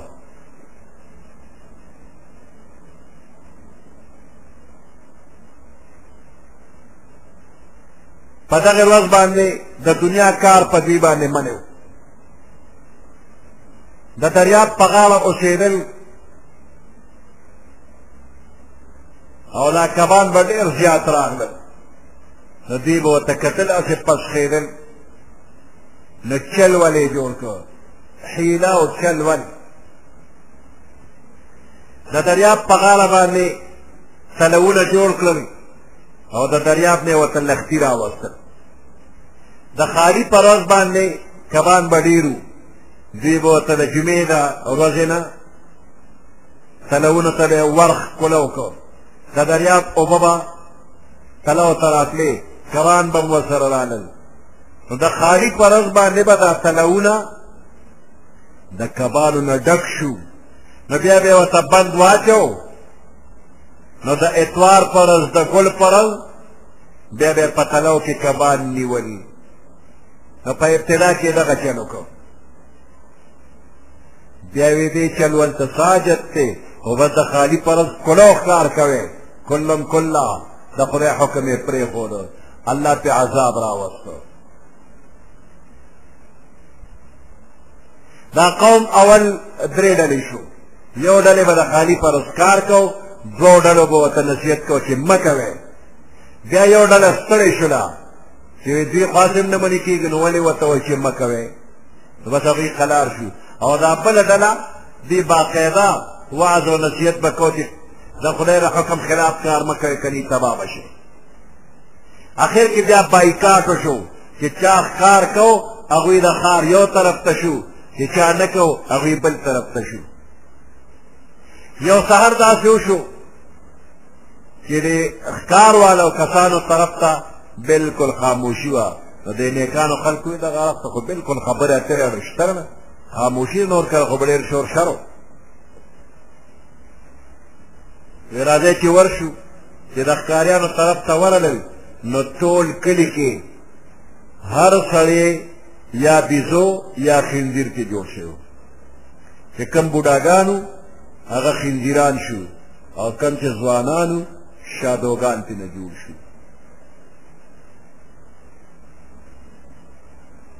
او درې ورځې وو درې ورځې پس کټ وټ شو ټول ختم شو داسې به نه وی چې دا موجوده بیزوګانې او خنزیران دا د هغې یهودو نه جوړ شي د هغې نسل پاتې دی نه چې کوم قوم باندې الله عذاب راولي د هغې نسل باقي نه پرې ختمه یې نو دا خلک الله بیزوګان کړل بیا ختم کړل دا بیزو په دې ځناورو کې ډېر مکار ځناور دی او دا خنزیر پکې ډېر بېغیرته دی دا د بني اسرائیلو دا مشران دي دا ډېر بې غیرته چې د خدای پاک نعمتونه هغه ایر کړل او نافرماني کوله او دا ځوانان یې ډېر مکار او چالاک نو خدای بیزوګان کړل وقلنا لهم لا تعدو فی السبت منګ دې ته ویلیو لا تعدو تاسو تجاوز او زیاتې مه کوئ فی السبت د خالي په ورځ کې واخذنا منهم میثاقا غلیظا من اغشتیو د دوی نه محکمه وعده هغه محکمه وعده دوی ماته کړله نو الله پې عذابونه راوستل د عذاب وجه بیانې چې ولې عذاب راغی فبما نقضهم میثاقهم پس په سبب د ماتولو د دوی وعدو خپلو لره وکفرهم بآیات الله په سبب د کفر کول دوی د په آیاتونو د الله وقتلهم الانبیاء بغیر حق او په سبب د وجلو د دوی پیغمبرانو لره پنا حقا وقولهم قلوبنا غلف او په سبب د وینا د دوی قلوبنا غلف زمونږ زړونه په پردو کې دي نو ستا د علم راکولو ضرورت نشته ته راته تعلیم مه راکوه وقولهم په سبب د وینا د دوی قلوبنا غلف زمن زړونه په پردو کې دي یا زمن د زړونه خو د علم ګوډي دي ستا علم تم ساجت دی نو د دې خبرو په وجه الله وایي ما پې عذاب راوسته او عزرونه د دوی د علم ګوډي نه دي او نه په پردو کې دي بل طبع الله بلکې الله مهر لګولی دی علیها د دوی په زړونو باندې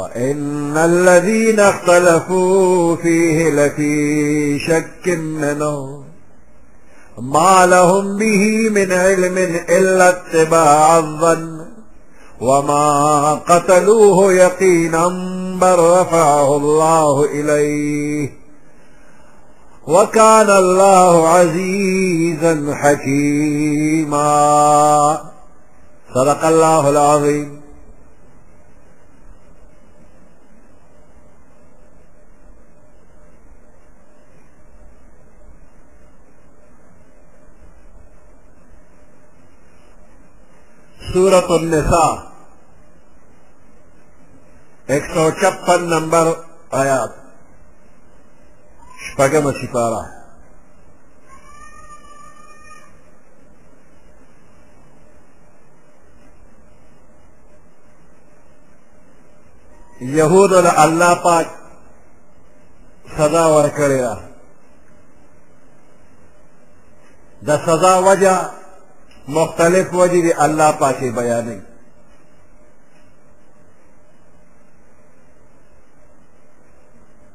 دی وعده خلافی کوله الله چې وعده اخیستي دي هغه ماتې کړي دي د الله په آیاتونو باندې انکار کړی دی پیغمبران یې وژلي دي وی زمونږ زړونه د علم ګوډي دي یا په پردو کې دي ستا علم تم ضرورت نشته ته مونږ ته قرآن مه وایه نو په دې وجه الله عذاب ورکړی دی او بله وجه دا چې بکفرهم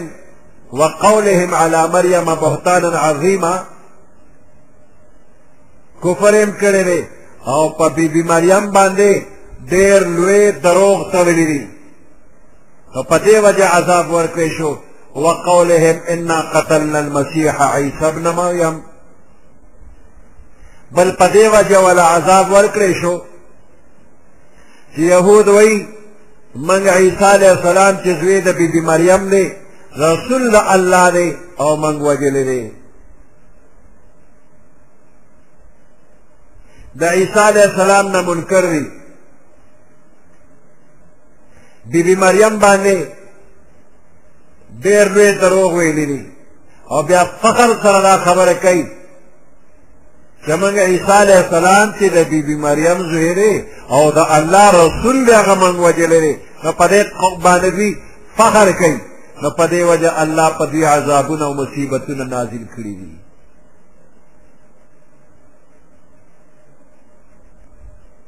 عیسی علیه السلام دوی وژلی نه دی د یهودو وژلی نه دی دوی په یو شک کې پاتې دي ولكن شبه لهم دی باندې شبه راغلی ده قصه داسې وه چې یهودیان راجمع شو د عیسی علیه السلام د وجلو اراده وکړله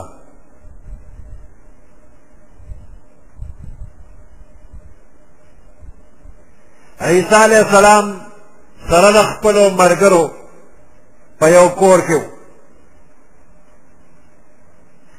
شیطان راغی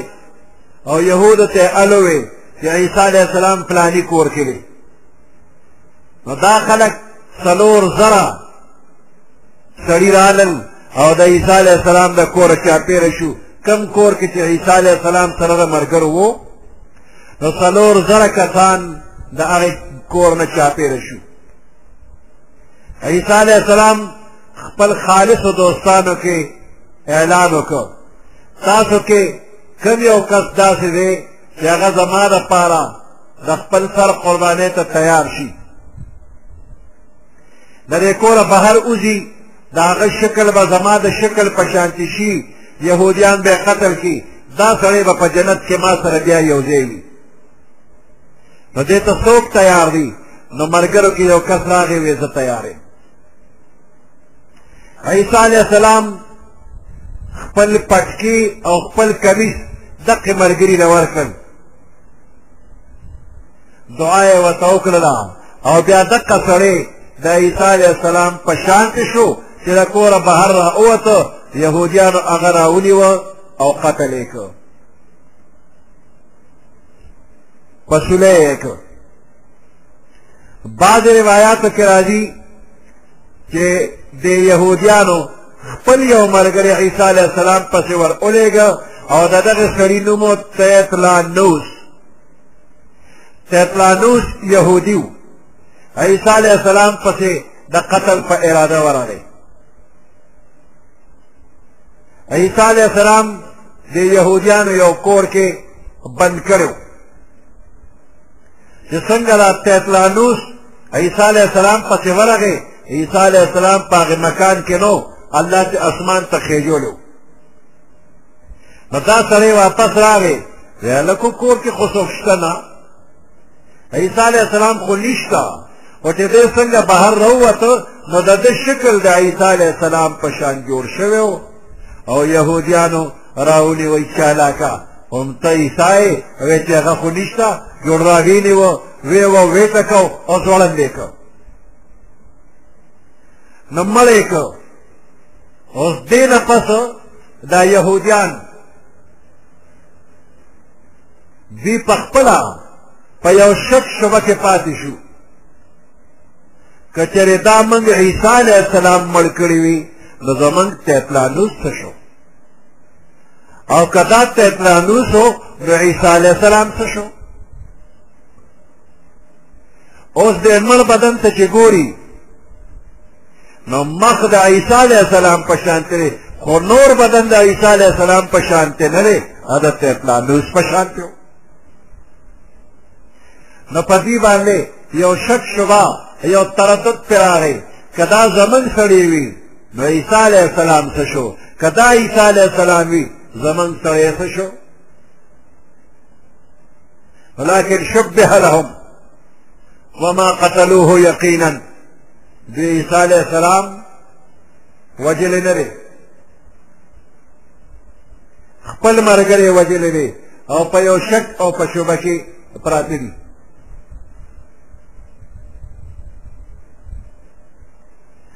وقولهم انا قتلنا المسيح عيسى ابن مريم رسول الله دوی له عذابونه ورکړې شو په سبب د قول د دوی انا قتلنا المسيح چې بشک من وجل دې مسیح عیسی علیہ السلام ابن مریم چې د بیبي مریم زوی دی رسول الله د الله رسول دی وما قتلوه وی وجل نه دی عیسی علیہ السلام وما صلبوه می پسلې کړی دی ولكن شبه لهم لیکن په دوی باندې اشتباه راغلی دی په شک او په شبه کې دی کار ته ګډوډ شو چې خپل مرګري مړ کو کې عیسی علی السلام وان الذين اختلفوا فيه او هغه خلک چې په دې خبره کې مختلف شوي دي لفي شک منه او په شک او په شبه کې پراته دي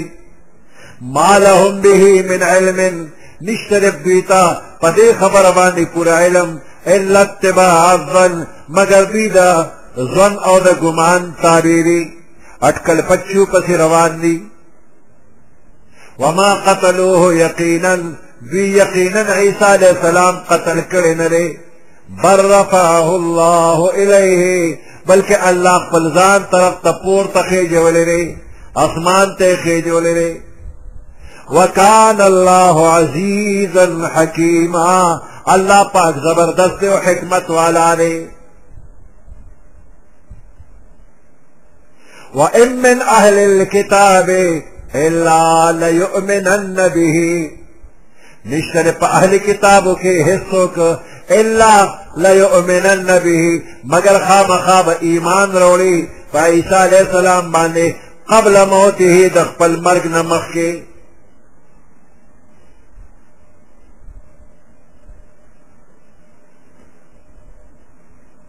وإن من أهل الكتاب نشته د اهل کتابو کې هېڅوک هم الا مګر شته دی لیؤمنن به چې خامخا به ایمان راوړي په عیسی علیه السلام باندې قبل موته مخکې د مرګ د دې کتابي نه یا مخکې د مرګ د عیسی علیه السلام نه یعنې دا خلک یهودیان او عیسایان د بغض او د حسد د وجې نه سترګې یې پټې کړې دي د عیسی علیه السلام په باره کې باطل خیالات لري زمونږ د محمد رسول الله صلی الله علیه وسلم د نبوت نه انکار کوي خو یو وخت به داسې راشي چې د دوی سترګې به وغړېږي او دغه وخت کې به یقین راشي چې د عیسی علیه السلام او د محمد رسول الله صلی الله علیه وسلم باره کې چې زمونږ کم خیالات وو هغه ټول خیالات باطل وو دا به یقین راشي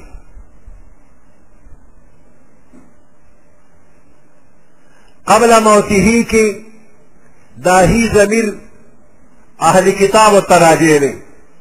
یعنې دا اهل کتاب به د خپل مرګ نه مخکې په عیسی علیه السلام یقین وکړي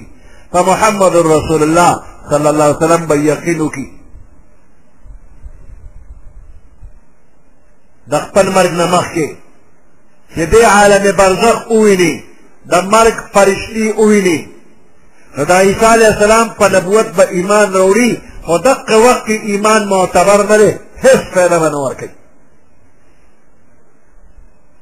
لکه فرعون چې په اخره کې ایمان راوړو په دریاب کې غوټې والې ایمان یې راوړو نو دقه وخت کې ایمان قبول نه و نو دقه شانتې د دې کتابیانو په اخر وخت کې ایمان به قبول نه شي او دویم تفسیر دا دی چې موته کې دا هی ضمیر دا عیسی علیه السلام ته راجع دی مطلب دا چې کتابیان به د عیسی علیه السلام په نبوت باندې د هغه په حقانیت باندې به ایمان راوړي اوس پرې نه راوړي خو د عیسی علیه السلام د وفات نه مخکې مخکې به ایمان راوړي اوس خو ورته قسم قسم غلط نسبتونه کوي نصارا اگر چې ایمان دعوه لري په عیسی علیه السلام د ایمان دعوه لري خو د خپل جهالت د وجې نه د عیسی علیه السلام د قتلېدو او په صلیب د ځوړندېدو هم قایل وي او څه عیسایان د عیسی علیه السلام په محبت کې دومره حد ته رسېدلي دي چې عیسی علیه السلام ته کله خدای وي او کله د خدای زوی ورته وایي نو د عیسایانو دا ایمان هم قبول نه دی نو که یهودي دي که عیسایي دي د عیسی علیه السلام د مرګ نه مخکې مخکې به په هغه ایمان راوړي په آخره زمانه کې مسلمانېږي به عیسی علیه السلام چې د اسمان نه راکوز شي قیامت سره قریب قریب نو بیا به پې دوی ایمان راوړي نصارا به ټول صحیح عقیده ولري مسلمانان به شي او یهودیان که چې کوم مخالف دي هغوی به قتل شي باقي به مسلمانان شي نو دغه زمانه کې به کفر سره د تمامو اقسامو د دنیا نه پناه شي کفر به ختم شي او ټوله دنیا به مسلمانان شي ابو هريره رضی الله تعالی عنہ فرمای پیغمبر علیہ السلام فرمای لینزلن ابن مریم حکما عدلا خامخابا عیسی ابن مریم د حکمران او د عادل په حیثیت باندې اسمان نزمك تراكشي فلا يقتلن الدجال نو الدجال بقتل كي ولا يقتلن الخنزير خنزيران بقتل كي ولا يكسرن الصليب او صليب به وتكون السجدة واحدة لله رب العالمين او عبادت بخالص دا الله دا شي رب العالمين دي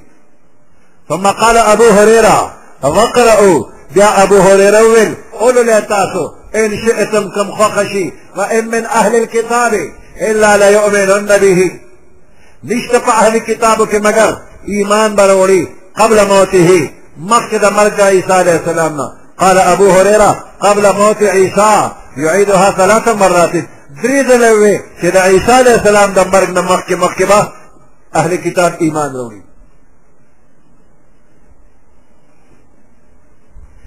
ابو هريره رضی الله تعالی عنہ په قبل موته کې ضمیر راجع کوي عیسی علیہ السلام ته نو عیسی علیہ السلام وفات نه دی جمع دی دی او دا قیامت نه مخکې مخکې به د اسمان نه راکوزیږي ځمکې ته به راشي یو عادل حکمران وي او زمونږ د پیغمبر علیه السلام شریعت به چلی او د عیسی علیه السلام دنیا ته راتلل و انه لعلم للساعة دا د قیامت علامه ده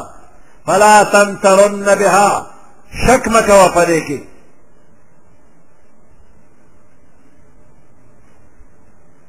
وانه لعلم للساعه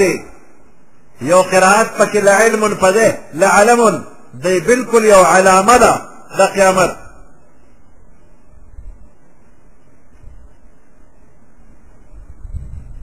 عیسی علیہ السلام با د اسمان نظم کې تراکوزیږي اوس جمدې او دا عقیده قطعی او یقیني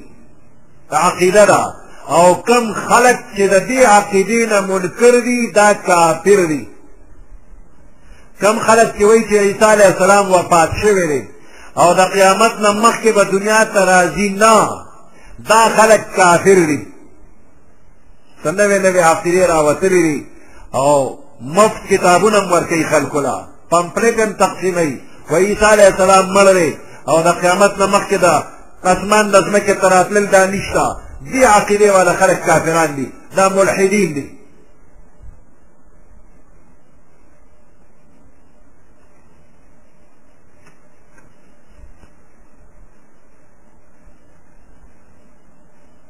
وَإِن مِّنْ أَهْلِ الْكِتَابِ إِلَّا لَيُؤْمِنَنَّ بِهِ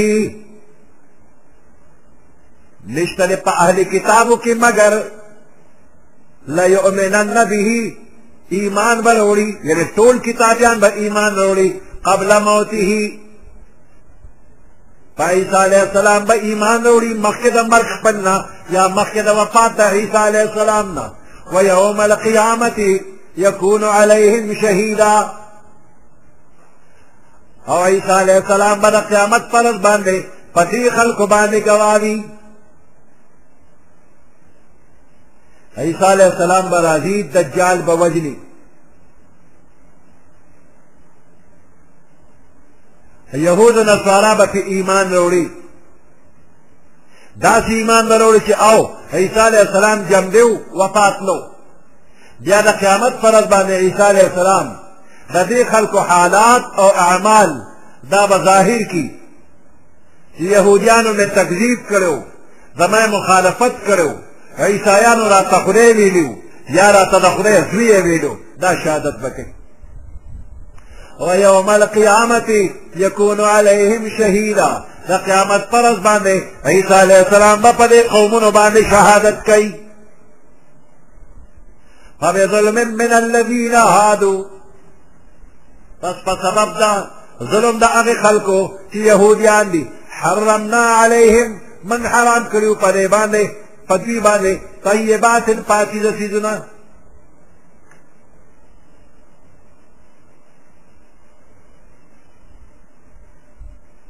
يهوديان یو سرکش قومو شرارت به یې کو نو د دوی د سرکشۍ او د ګناهونو په وجه باندې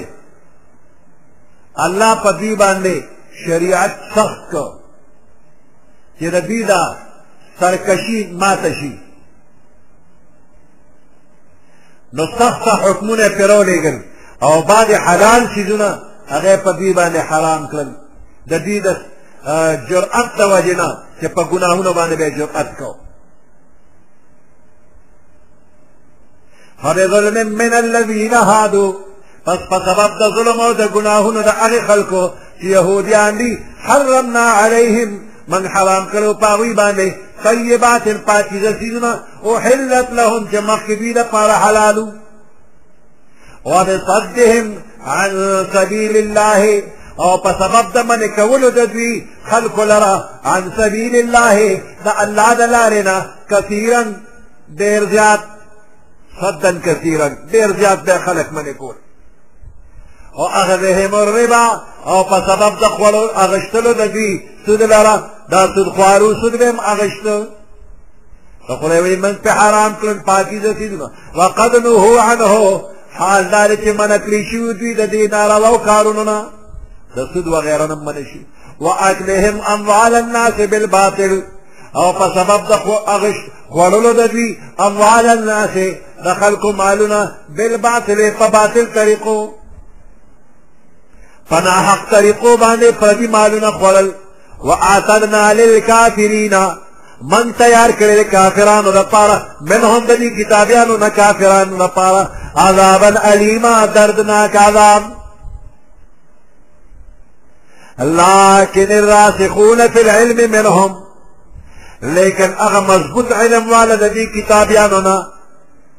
او المؤمنون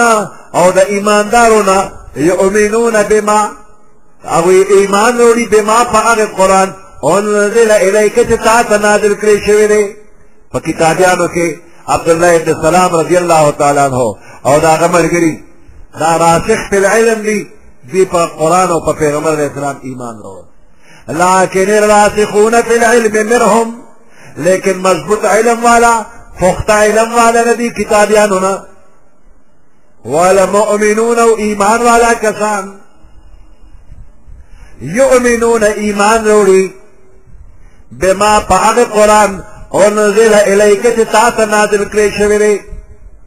وما انزل من قبلک او پاغ کتابنم ایمان روڑی چی تانا مخ نازل کلی شویلی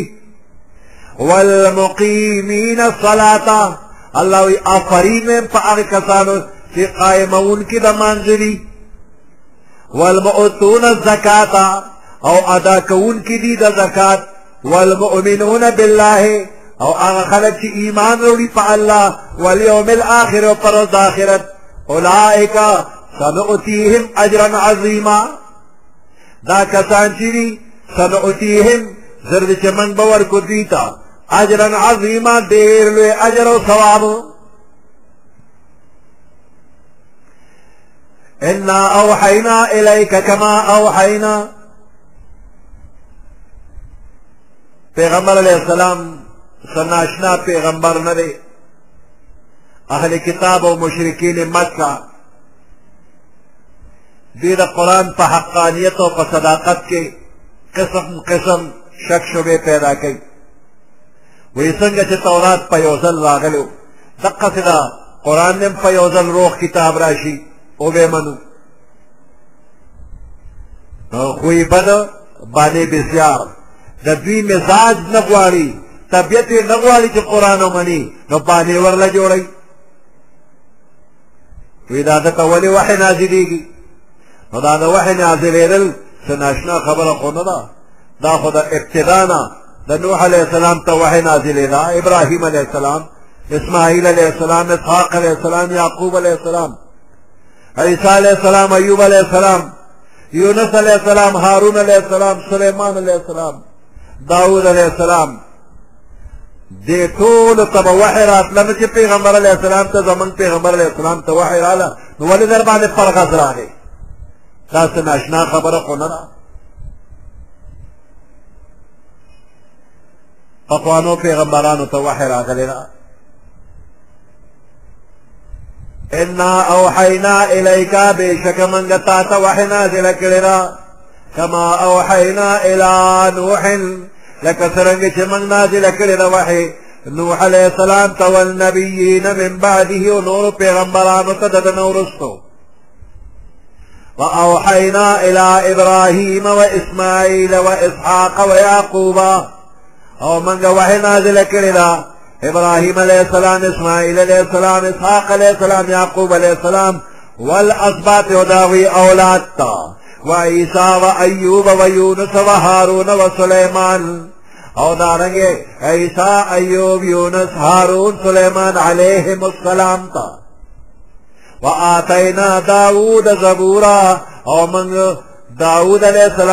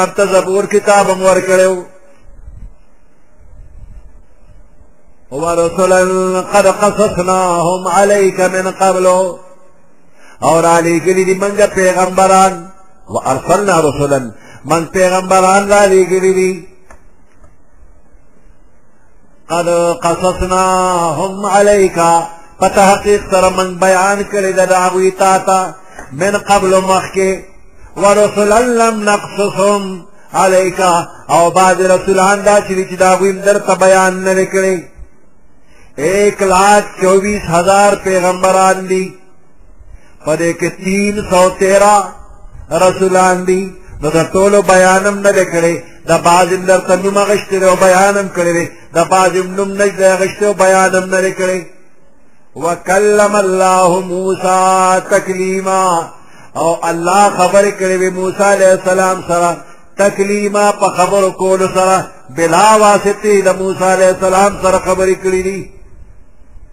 رسلا مبشرین و منذرین را لېږلي دي من پیغمبران مبشرین زیر ورکونکې مؤمنانو ته د جنت و منذرین او ير اورونکې کافرانو ته د دوزخ لئلا یکون للناس علی الله حجة دې لپاره چې د خلکو له په الله باندې څه حجت او دلیل پاتې نشي په الله د الزام د لګولو موقع پاتې نشي بعد الرسل رستو د رالېږلو د پیغمبرانو نه چې څوک دا ونه وي د قیامت پر ورځ یا الله زه خبر نوم یو پیغمبر به دې رالېږلو چې زه خبر کړم بیا به دې زما توره کتلې وه چې څنګه مې ایمان راوړل خدای وایي پیغمبران مې درولېږل اوس به دې توره او ملانه ګورم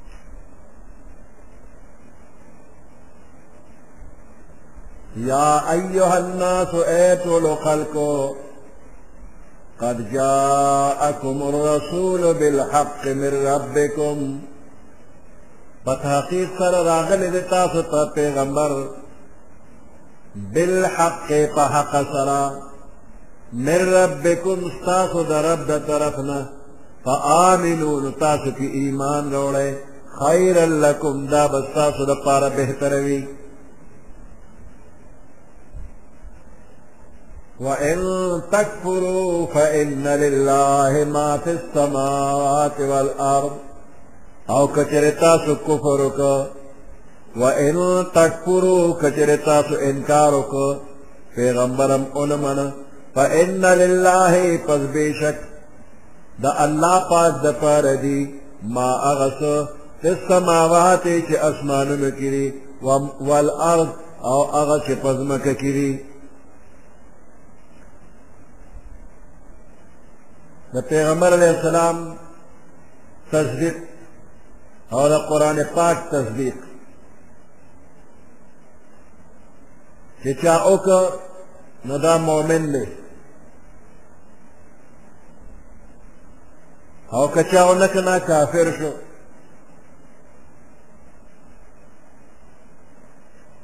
نو الله رښتینی پیغمبر په حق را لېږلی دی په رښتیني دین باندې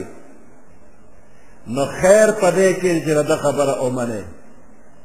او کم ونه منله نو د ځمکې او د اسمان مالک الله دی نو ستاسو د تمام احوال او افعالو نه خبردار دی نو ستاسو د عمل پوره پوره حساب کتاب به کوي بدله به درکوي د دې نه معلومیږي چې پیغمبر باندې کومه وحی راشي د هغې منل فرض دي او د دغې وحی نه انکار کول کفر دي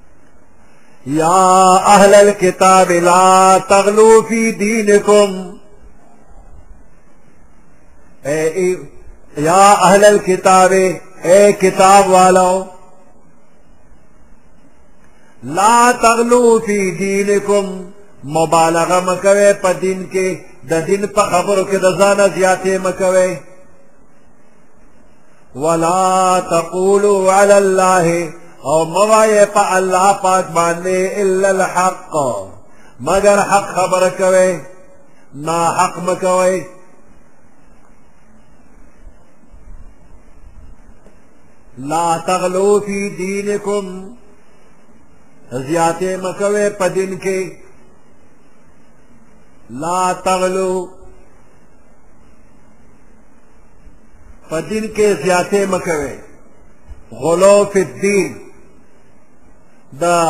غلو خپله لفظي معنی د حد نه تجاوز کول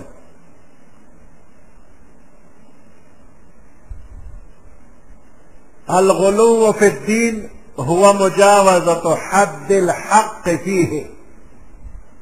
د دین په باره کې غلو دا ده چې د دین د کومو څیزونو حد الله مقرر کړی دی نو د هغې حد نه مخکې وځئ مه یا اهل الکتاب اے کتاب والو یهود او نصارو ته خطاب په دې ځای کې شوی دی یهود نصارو ته خطاب دی چې تاسو په دین کې غلو مه کوئ د يهود نصارا دواړو په دین کې د حد نه تجاوز کو نصارو عیسی علیه السلام ومنه او په دې منلو کې د حد نه ورمخکې شو عیسایانو بعضې عیسی علیه السلام ته خدای ووي بعضې ورته د خدای زوی ووي چا به وی بعینه عیسی علیه السلام خدای دی بل خدای نشته همدې خدای دی او چا به وی عیسی علیه السلام هم خدای دی الله او بیبي مریم هم او چا به عیسی علیه السلام د خدای زوی دی نو دوی د حدث تجاوز وکړ په محبت د عیسی علیه السلام کې او يهوديانو ونه منو نو په نه منلو او په رد کې تجاوز وکړو غلو فی الدین یې وکړله اډو د سره پیغمبر ونه منه او چا ولا په مور الزام ولګو چا په دې الزام ولګو نو يهود نه سوارا دواړه تباشي په ګمراهۍ کې د حد نه پورې وتل زمون پیغمبر علیه السلام خپل امت ته په دې معامله کې پورا د احتیاط تاکید کړی دی وی زما په مدح او په ثنا کې تاسې مبالغه مه کوئ لکه چې عیسایانو د عیسی علیه السلام په باره کې کړې ده ښه پوه شئ ګورې زه د الله بنده یم پیغمبر علیه السلام فرمایي زه د الله بنده یم او د الله رسول یم هسې نه چې ما ته خدای ووایه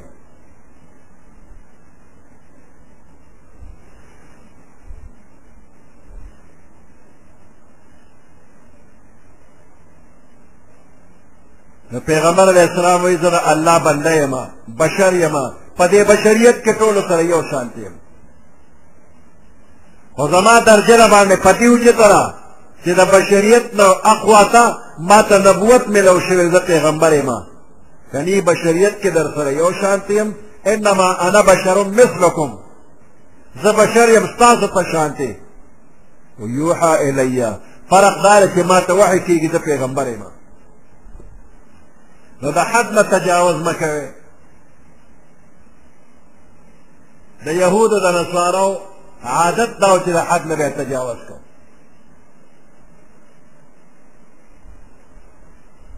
د دوی د ګمراهۍ دقه سبب شو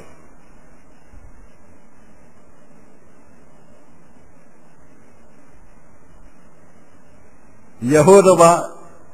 د خپلو عالمانو خبره داسې منله لکه د خدای خبره چې څنګه منل پکار دي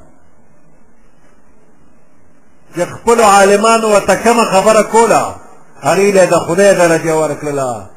که ټوله دنیا ورته لګوي چې دا خبره داسې نه وي نه موږ فلاني عالم ویلي دي فلاني صاحب ویلي دي نو دا طریقه ښه نه ده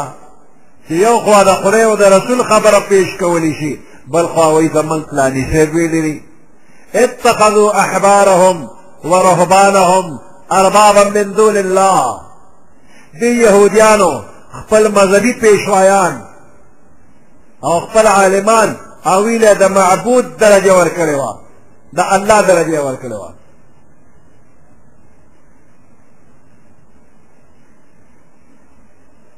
نو دې نه معلومه شوله چې غلو فی الدین یو تباه کن څیز دی پخواني امتونه په دې باندې تباه شوي دي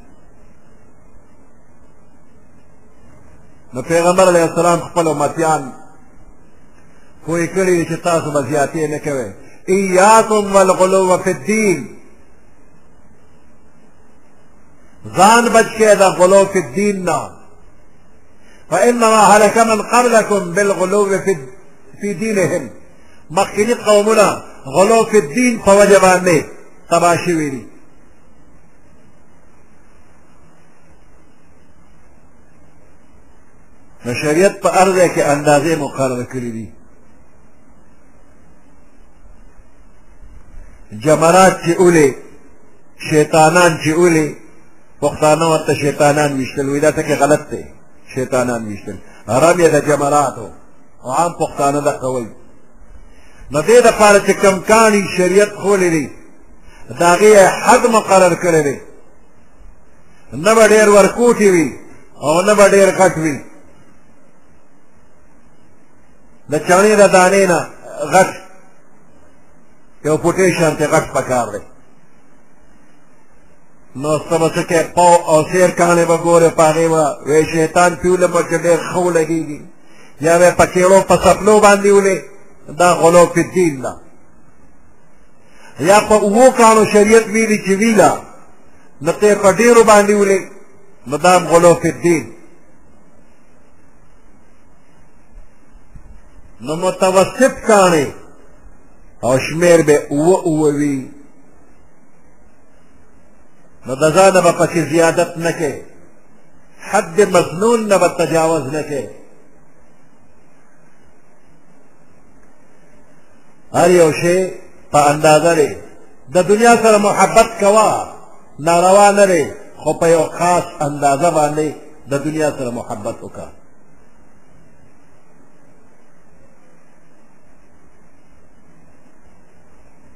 د دې زړه مثال د کشته دی او د دنیا مثال د دریاب دی نو چې دریاب نه نو دا کشته به پکې وګرځي دا په کم ځای کې په اوچه ځمکه خو کشته نه ګرځي نو ستا دا زړه چې دا دنیا نه نو دا به څه وکړي نو د مسلمان د زړه لپاره دنیا پکار ده دا کشته ده او دې له اوبه پکار دي دولت پکار دی خو دا اوبه چې د کشته نه بهر وي نو دا د کشتۍ دپاره پشتي ده او که دا اوبه کشتۍ کې دننه ورلې نو بیا تباهي ده بیا خو به ډوبه شي نو دا دنیا سره محبت پکار دی خو د دې زړه نه بهر بهر زړه کشتۍ ده بار بار والا د دنیا محبت پکار دی خو دې زړه کې دننه محبت له ځای نه ورکې او که نه دننه دې ځای ورکړه نو زړه دې پرې ډوب کړو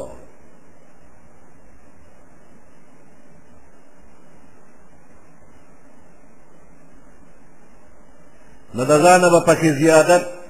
او کمې نه کې دا بدعات چې دي نو دا هم په شریعت کې د ځانه زیادت وي چې په خیر القرون کې ورله اصل نه وي پیغمبر علیه السلام صحابه کرام تابعین تبع تابعین دغه زمانو کې ورله اصل نه وي نو دا بیا بدعت شو او ګناه شو ده که اصل ورله و نو بیا بدعت سیئه نه دی ګناه نه ده نو بدعت په شریعت کې ډېر سخت منع کړی شوی دی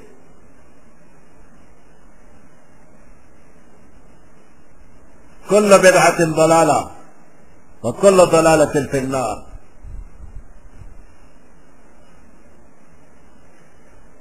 د خپلو عالمانو قدر عزت د خپلو پیرانو قدر عزت دام د شریعت په اندازه کې د شریعت په تیاره کې بدننه وي دې کې به هم زیادت نه کې شریعت په هر ځای کې خپل حدود قایم کړي دي داسې به نه کوي چې هر وخت د پیر صاحب په خپو کې د سر ایښي وي سر د چا په خپو کې مه ږده ښه مینه ورسره وکړه پیر صاحب سره د محبت وکړه خو خپو کې ورته سر مه ږده سجده ورته مه کوه که دې استاد دی که دې پیر دی که دې مور پلار دی نو سجدې ورته مه کوه او نور قدر عزت یې کوه لاس ښکلول جایز دي ښکل که لاس والله په تندي یې ښکل که د پیغمبر علیه السلام تندی مبارک ښکل کړی شوی دی لاسونه مبارک ښکل کړی شوي دي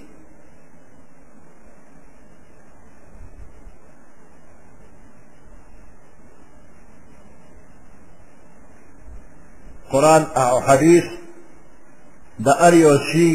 خپلې خپلې اندازې کولې دي نو په قرآن او په حدیث چې ځان پوهې کې نو دا ټولې اندازې به درته معلومې وي پیغمبر علیه السلام بلا واسطې شاګردان صحابه کرامو هغوی ته هر څه ښودلي دي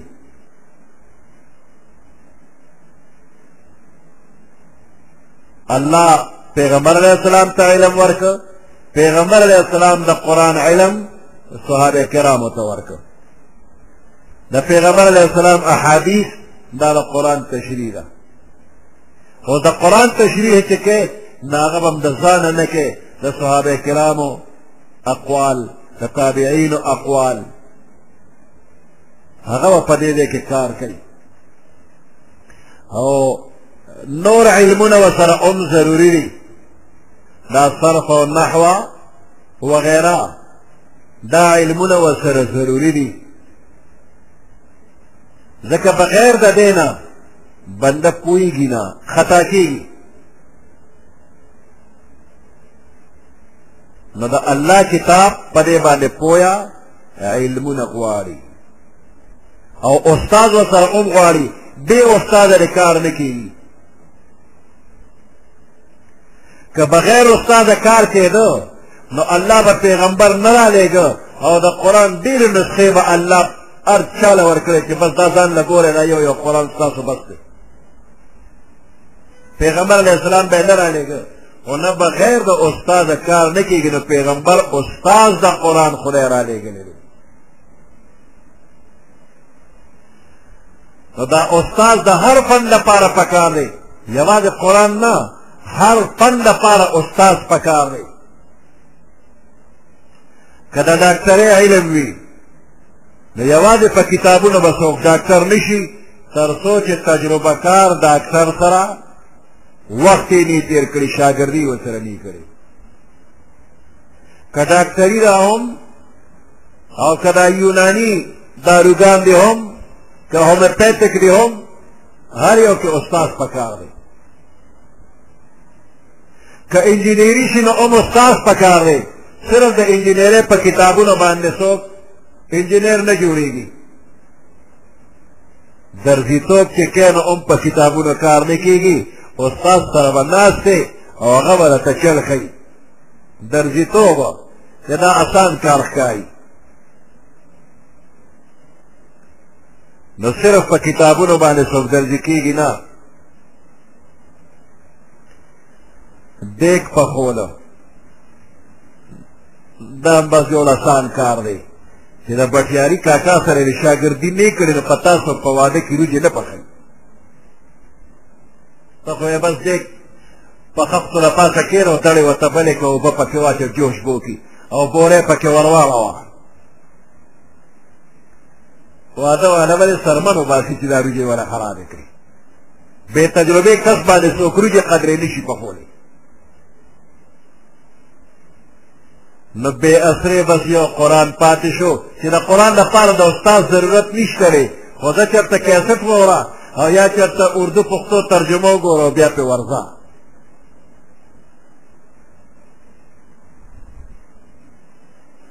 نو هر څوک چې علمونه ورسره ني نو هغه د قرآن استاد دې نه جوړېږي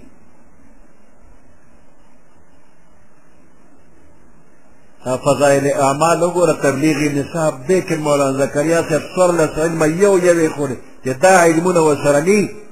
نو یې ترجمې دې نه کوي تفسیر دې نه کوي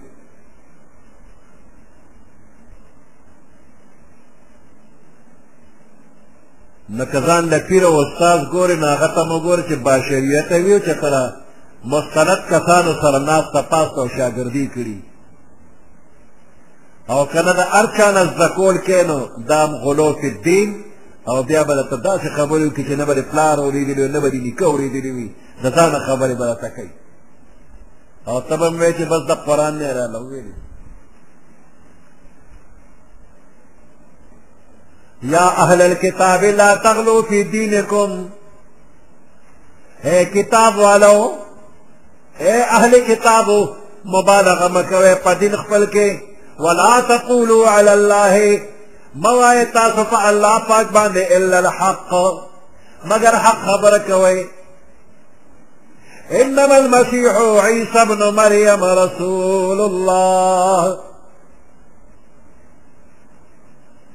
بیشک مسیح عیسی ابن مریم د الله رسول دی و کلمته او کلمه د الله را عیسی علیہ السلام رسول الله هو کلمته او کلام د الله دی عیسی علیہ السلام د الله کلام دی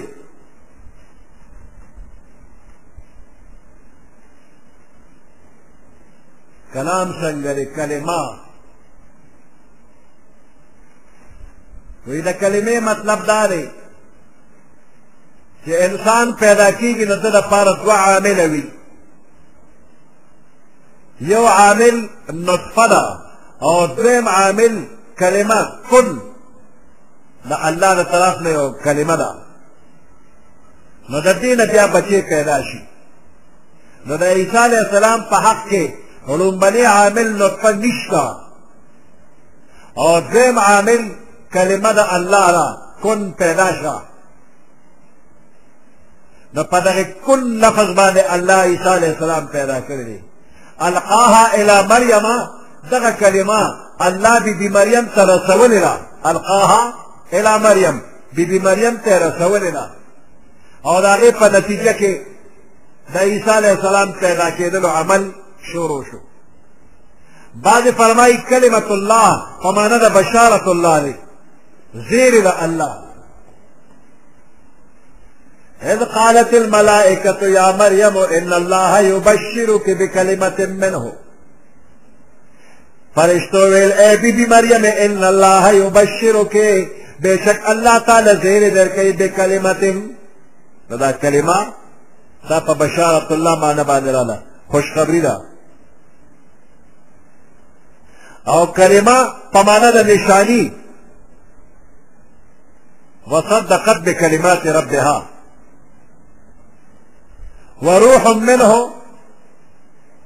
روح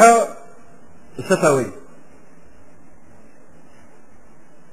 عیسی علیه السلام ته روح ولې ویل شوی د روح څه معنا ده او بیا نسبت یې الله ته شوی دی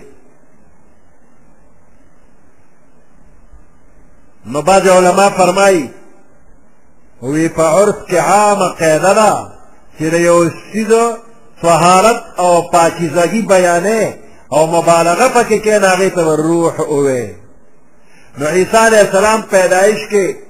د پلار نطفې ته دخل حاصل نه دی صرف په ارادې او په لفظ د کن باندې پیدا شو نو ډېر طهارت پکې دی نو ځکه ورته روح ویلی شوی دی روح ډېر پاکیزه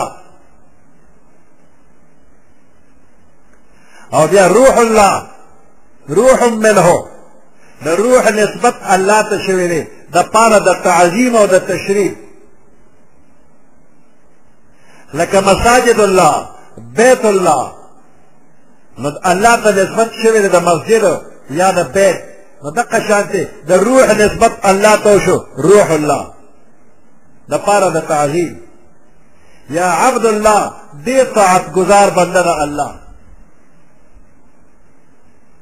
او یا روح ورته په دې وجه وایي چې عیسی علیه السلام په مړو زړونو کې به روح پوک وهه او به یې جمدې کړ کافر به یې مسلمان کړ روحاني حیات دپاره دې سببو نه ځکه ورته روح وایي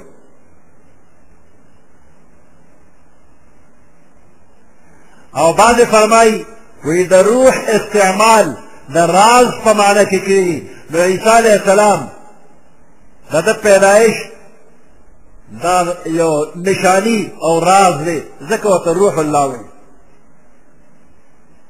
او بعضې فرمایي ذو روح منه دی د الله د طرف نه روح والا دی او روح په معنا د پوکی وهلو دی وی جبرائیل علیه السلام د لرې نه پوکی وهلې وی او هغه پوکی د بی بی مریم گریبان ته ورغلې وی او د هغې نه عیسی علیه السلام الله پیدا فنفخنا فیها من روحنا الله فرمایي موږ پکې روح پوک وهو وروح منه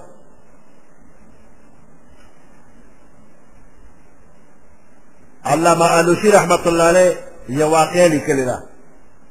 وایي د هارون الرشید بادشاه په دربار کې یو عیسائی ډاکټر او علی ابن الحسین واقدی سره مناظره کړې ده او ورته ویل وی ستاسو په دې قرآن کې داسې لفظ موجود دی چې د هغې نه معلومېږي چې عیسی علیه السلام د الله جز یعنې د الله زوی دی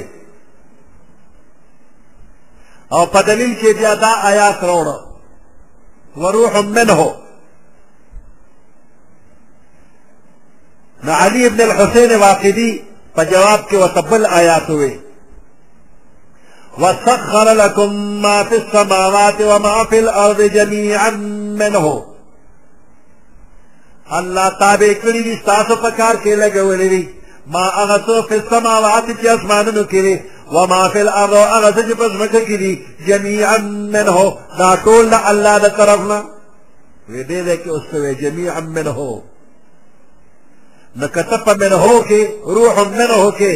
ته جزئیت د عیسی معلومه نو پر جميعا منه کې زمکه او اسمان او سکه پکې پیدا دي دا ټول د الله نه جز دا ټول د الله زامن نور شو دا عیسی علی السلام د الله جز یاده نو د دې آیات څه مطلب زمکه اسمان ټول د الله جز شو نو عیسی دا کر لا جواب شو او مسلمان شو او هارون الرشید دومره خوشاله شو علی ابن حسین واقعي ته ډېر لوی انعام ورکړ ای سړی دی مسلمان ولا تقولوا ثلاثه مه وایه چې خدایان درې دي درې نه دي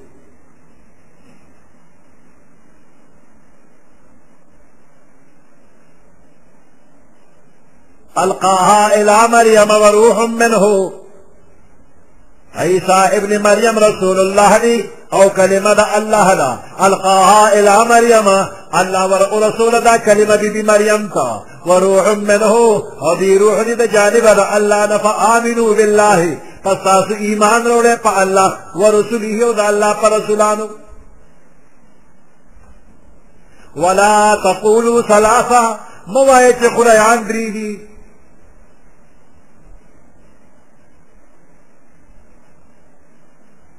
ولا تقولوا ثلاثه موایه چې خدایان درې دي یو الله په خپل یو عیسی علیہ السلام او بل بی بی مریم پیدا موایه انتهو خیر لکم انتهو منشه تاسو د تسلیس د عقیدې نه د درېوالي د عقیدې نه منشه خیر لکم دا به ستاسو دپاره بهتره وي انما الله اله واحد بشک الله چې دی یو معبود دی بل ور سره نشته دی سبحانه قاتل الله لرا د شریکانو نه ان یکون له ولد قاتل الله لرا د دې خبرې چې د الله لپاره دی بچی وي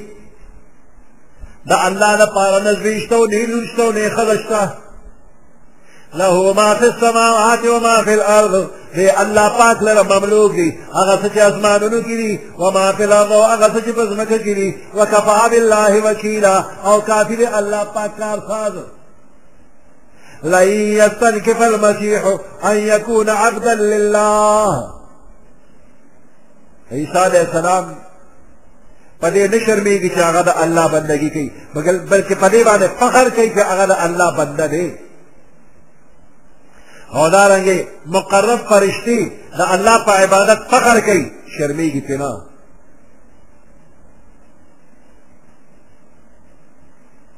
لن يستنكف المسيح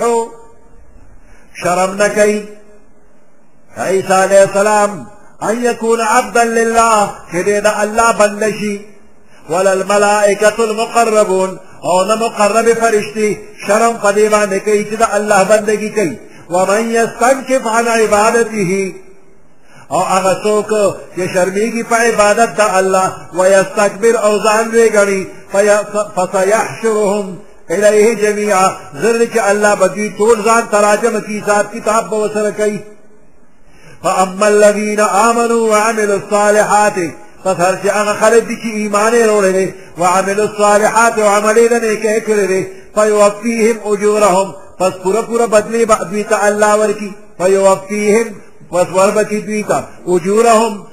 بدلې، اجرونه او ثوابونه لري، ويزيدهم من فضله، الله به په خپل فضل باندې نورم زیاتې انعام ورکړي. واما الذين استنكفوا هغه چې هغه خلک دي چې هغوی شرمېږي په عبادت د الله واستکبرو او ځان لوی ګڼي تکبر کوي فیعذبهم پس هغوی له به عذاب ورکړي عذابا علیما دردناک عذاب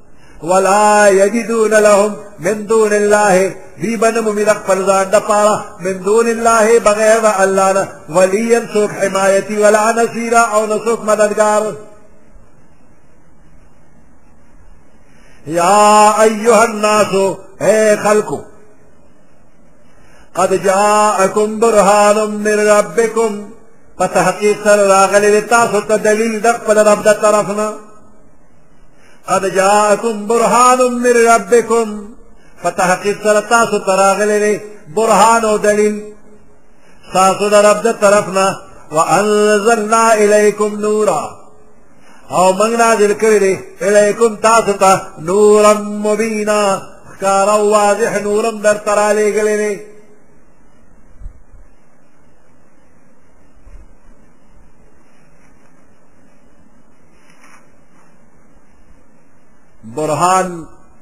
څه شی دی د برهان معنا دلیل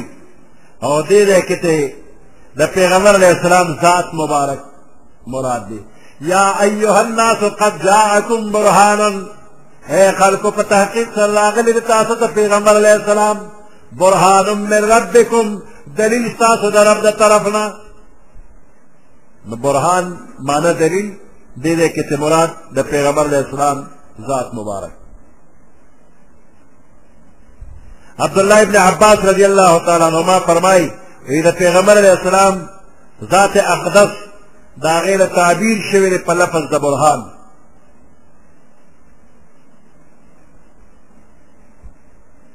وی دا ولی شوی دی وی د دې وجې نه چې د پیغمبر علیه السلام ذات مبارک او ښکلی اخلاق ښکلی معجزات او پرې راغلی قرآن هر یو د پیغمبر علیه السلام د نبوت او د رسالت واضح دلیل دی لکه چې پیغمبر علیه السلام په خپله دلیل دی بل دلیل ته بیا حاجت نشته نو دا وګڼه چې د پیغمبر علیه السلام ذات مبارک په خپله یو مجسم دلیل دی او د نور نه مراد څه شی دی د نور نه مراد قرآن پاک دی قد جاءكم من الله نور وكتاب مبين فتاخير سراغل ازتا ستغى الله دا طرفنا نور وكتاب مبين نور قرآن چې دې ته کتاب مبین وایي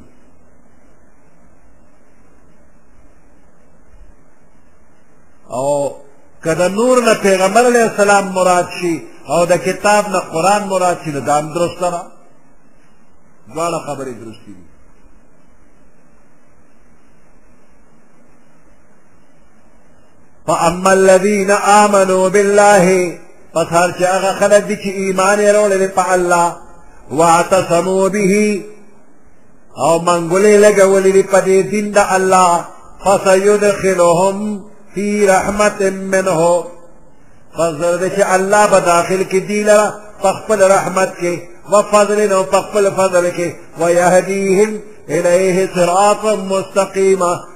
هدایت به وکړي دوی ته الیه خپل ځان طرف ته صراطا مستقیما د نیغې لارې الله به ورته ځان طرف ته نیغه لار وښیي یستفتونک دا خلک تا نه فتوا غواړي پیغمبر علیه السلام نه صحابه کرام فتوا غواړي د میراث په باره کې نو د دې صورت په اول کې د کلاله بیان شوی دی او کلاله چاته وي هغه چاته وي چې پلار نیکه یې نه وي وفات شوي وي او زامن یې نه وي اصول او فروع یې نه وي نو دې ته کلاله وي نو رونه خویندې چې نه پاتې وي نو دا رونه خویندې چې د یو سړي خپل بچي نه وي نو دا لوڼه خویندې په میراث کې دي لکه زامن لوڼه کلالا چې مور پلار نیانی که نه لري او ښکته بال بچ نه لري د دې ته کلاله وایي نو دا لوڼه خویندې داسې دي لکه دا زامن لوڼه نو اول سکا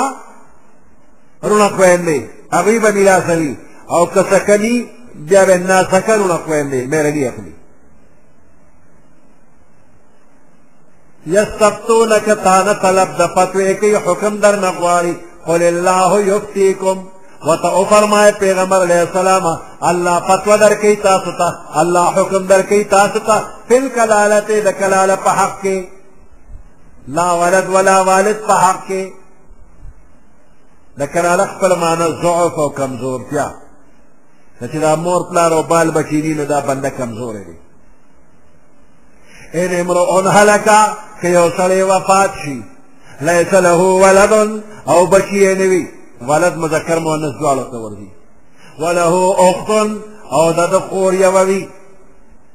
سکا د مور پلار دواړو نه چې هغې ته اعیاني وایي یا ناسکا چې د پلار یې وي د مور یې نه وي هغې ته علاتي وي وله اخت او د دې مړي خور وي یوه فلها نصف ما ترکا نو د یوې خور له نیم مال کېږي د هغې نه چې دې مړي پرېښي وي یوه خور ده نیم مال یې کېږي که سکه خور ده نیم مال به والي او که سکه نه وه نو بیا ناسکه چې د پلار پیدا وي هغه به نیم واخلي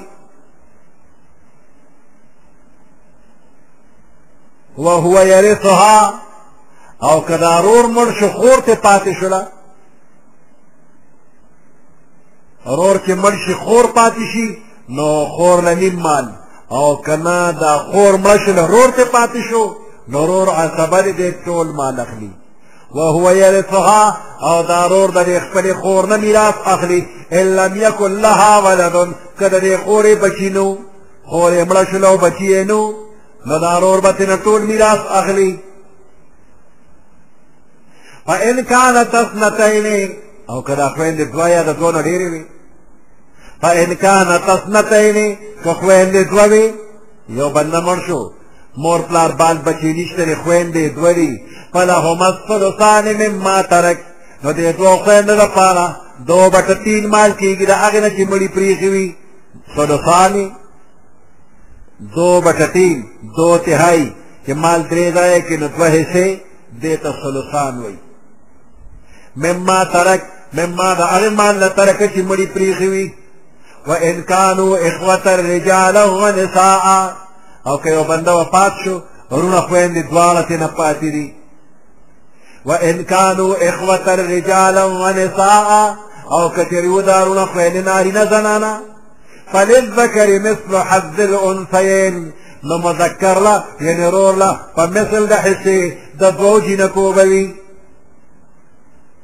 رور خور دواړه پاتې دي یو رور او بل خور مال به درې ځایه کې دوه حصې د رور یو حصې د خور او یو دریم قسم رونه خویندې چې هغې ته اخیافي وایي چې هغې د موره پیدا وي د پلار یې نه وي د هغوی مسله مخکې دې صورت کې تېره شوې ده نو هغې لپاره یو یو لږ شپږمه شپږمه حصه کېږي او که ګڼ شي نو بیا په درېیمه حصه کې شریکان دي یبین الله لکم الله درته بیان کوي تاسو ته ان تدلو چې تاسو ګمراه نشئ ان تدلو الله تدلو والله بكل شيء عليم الله په هر څه باندې عالم دی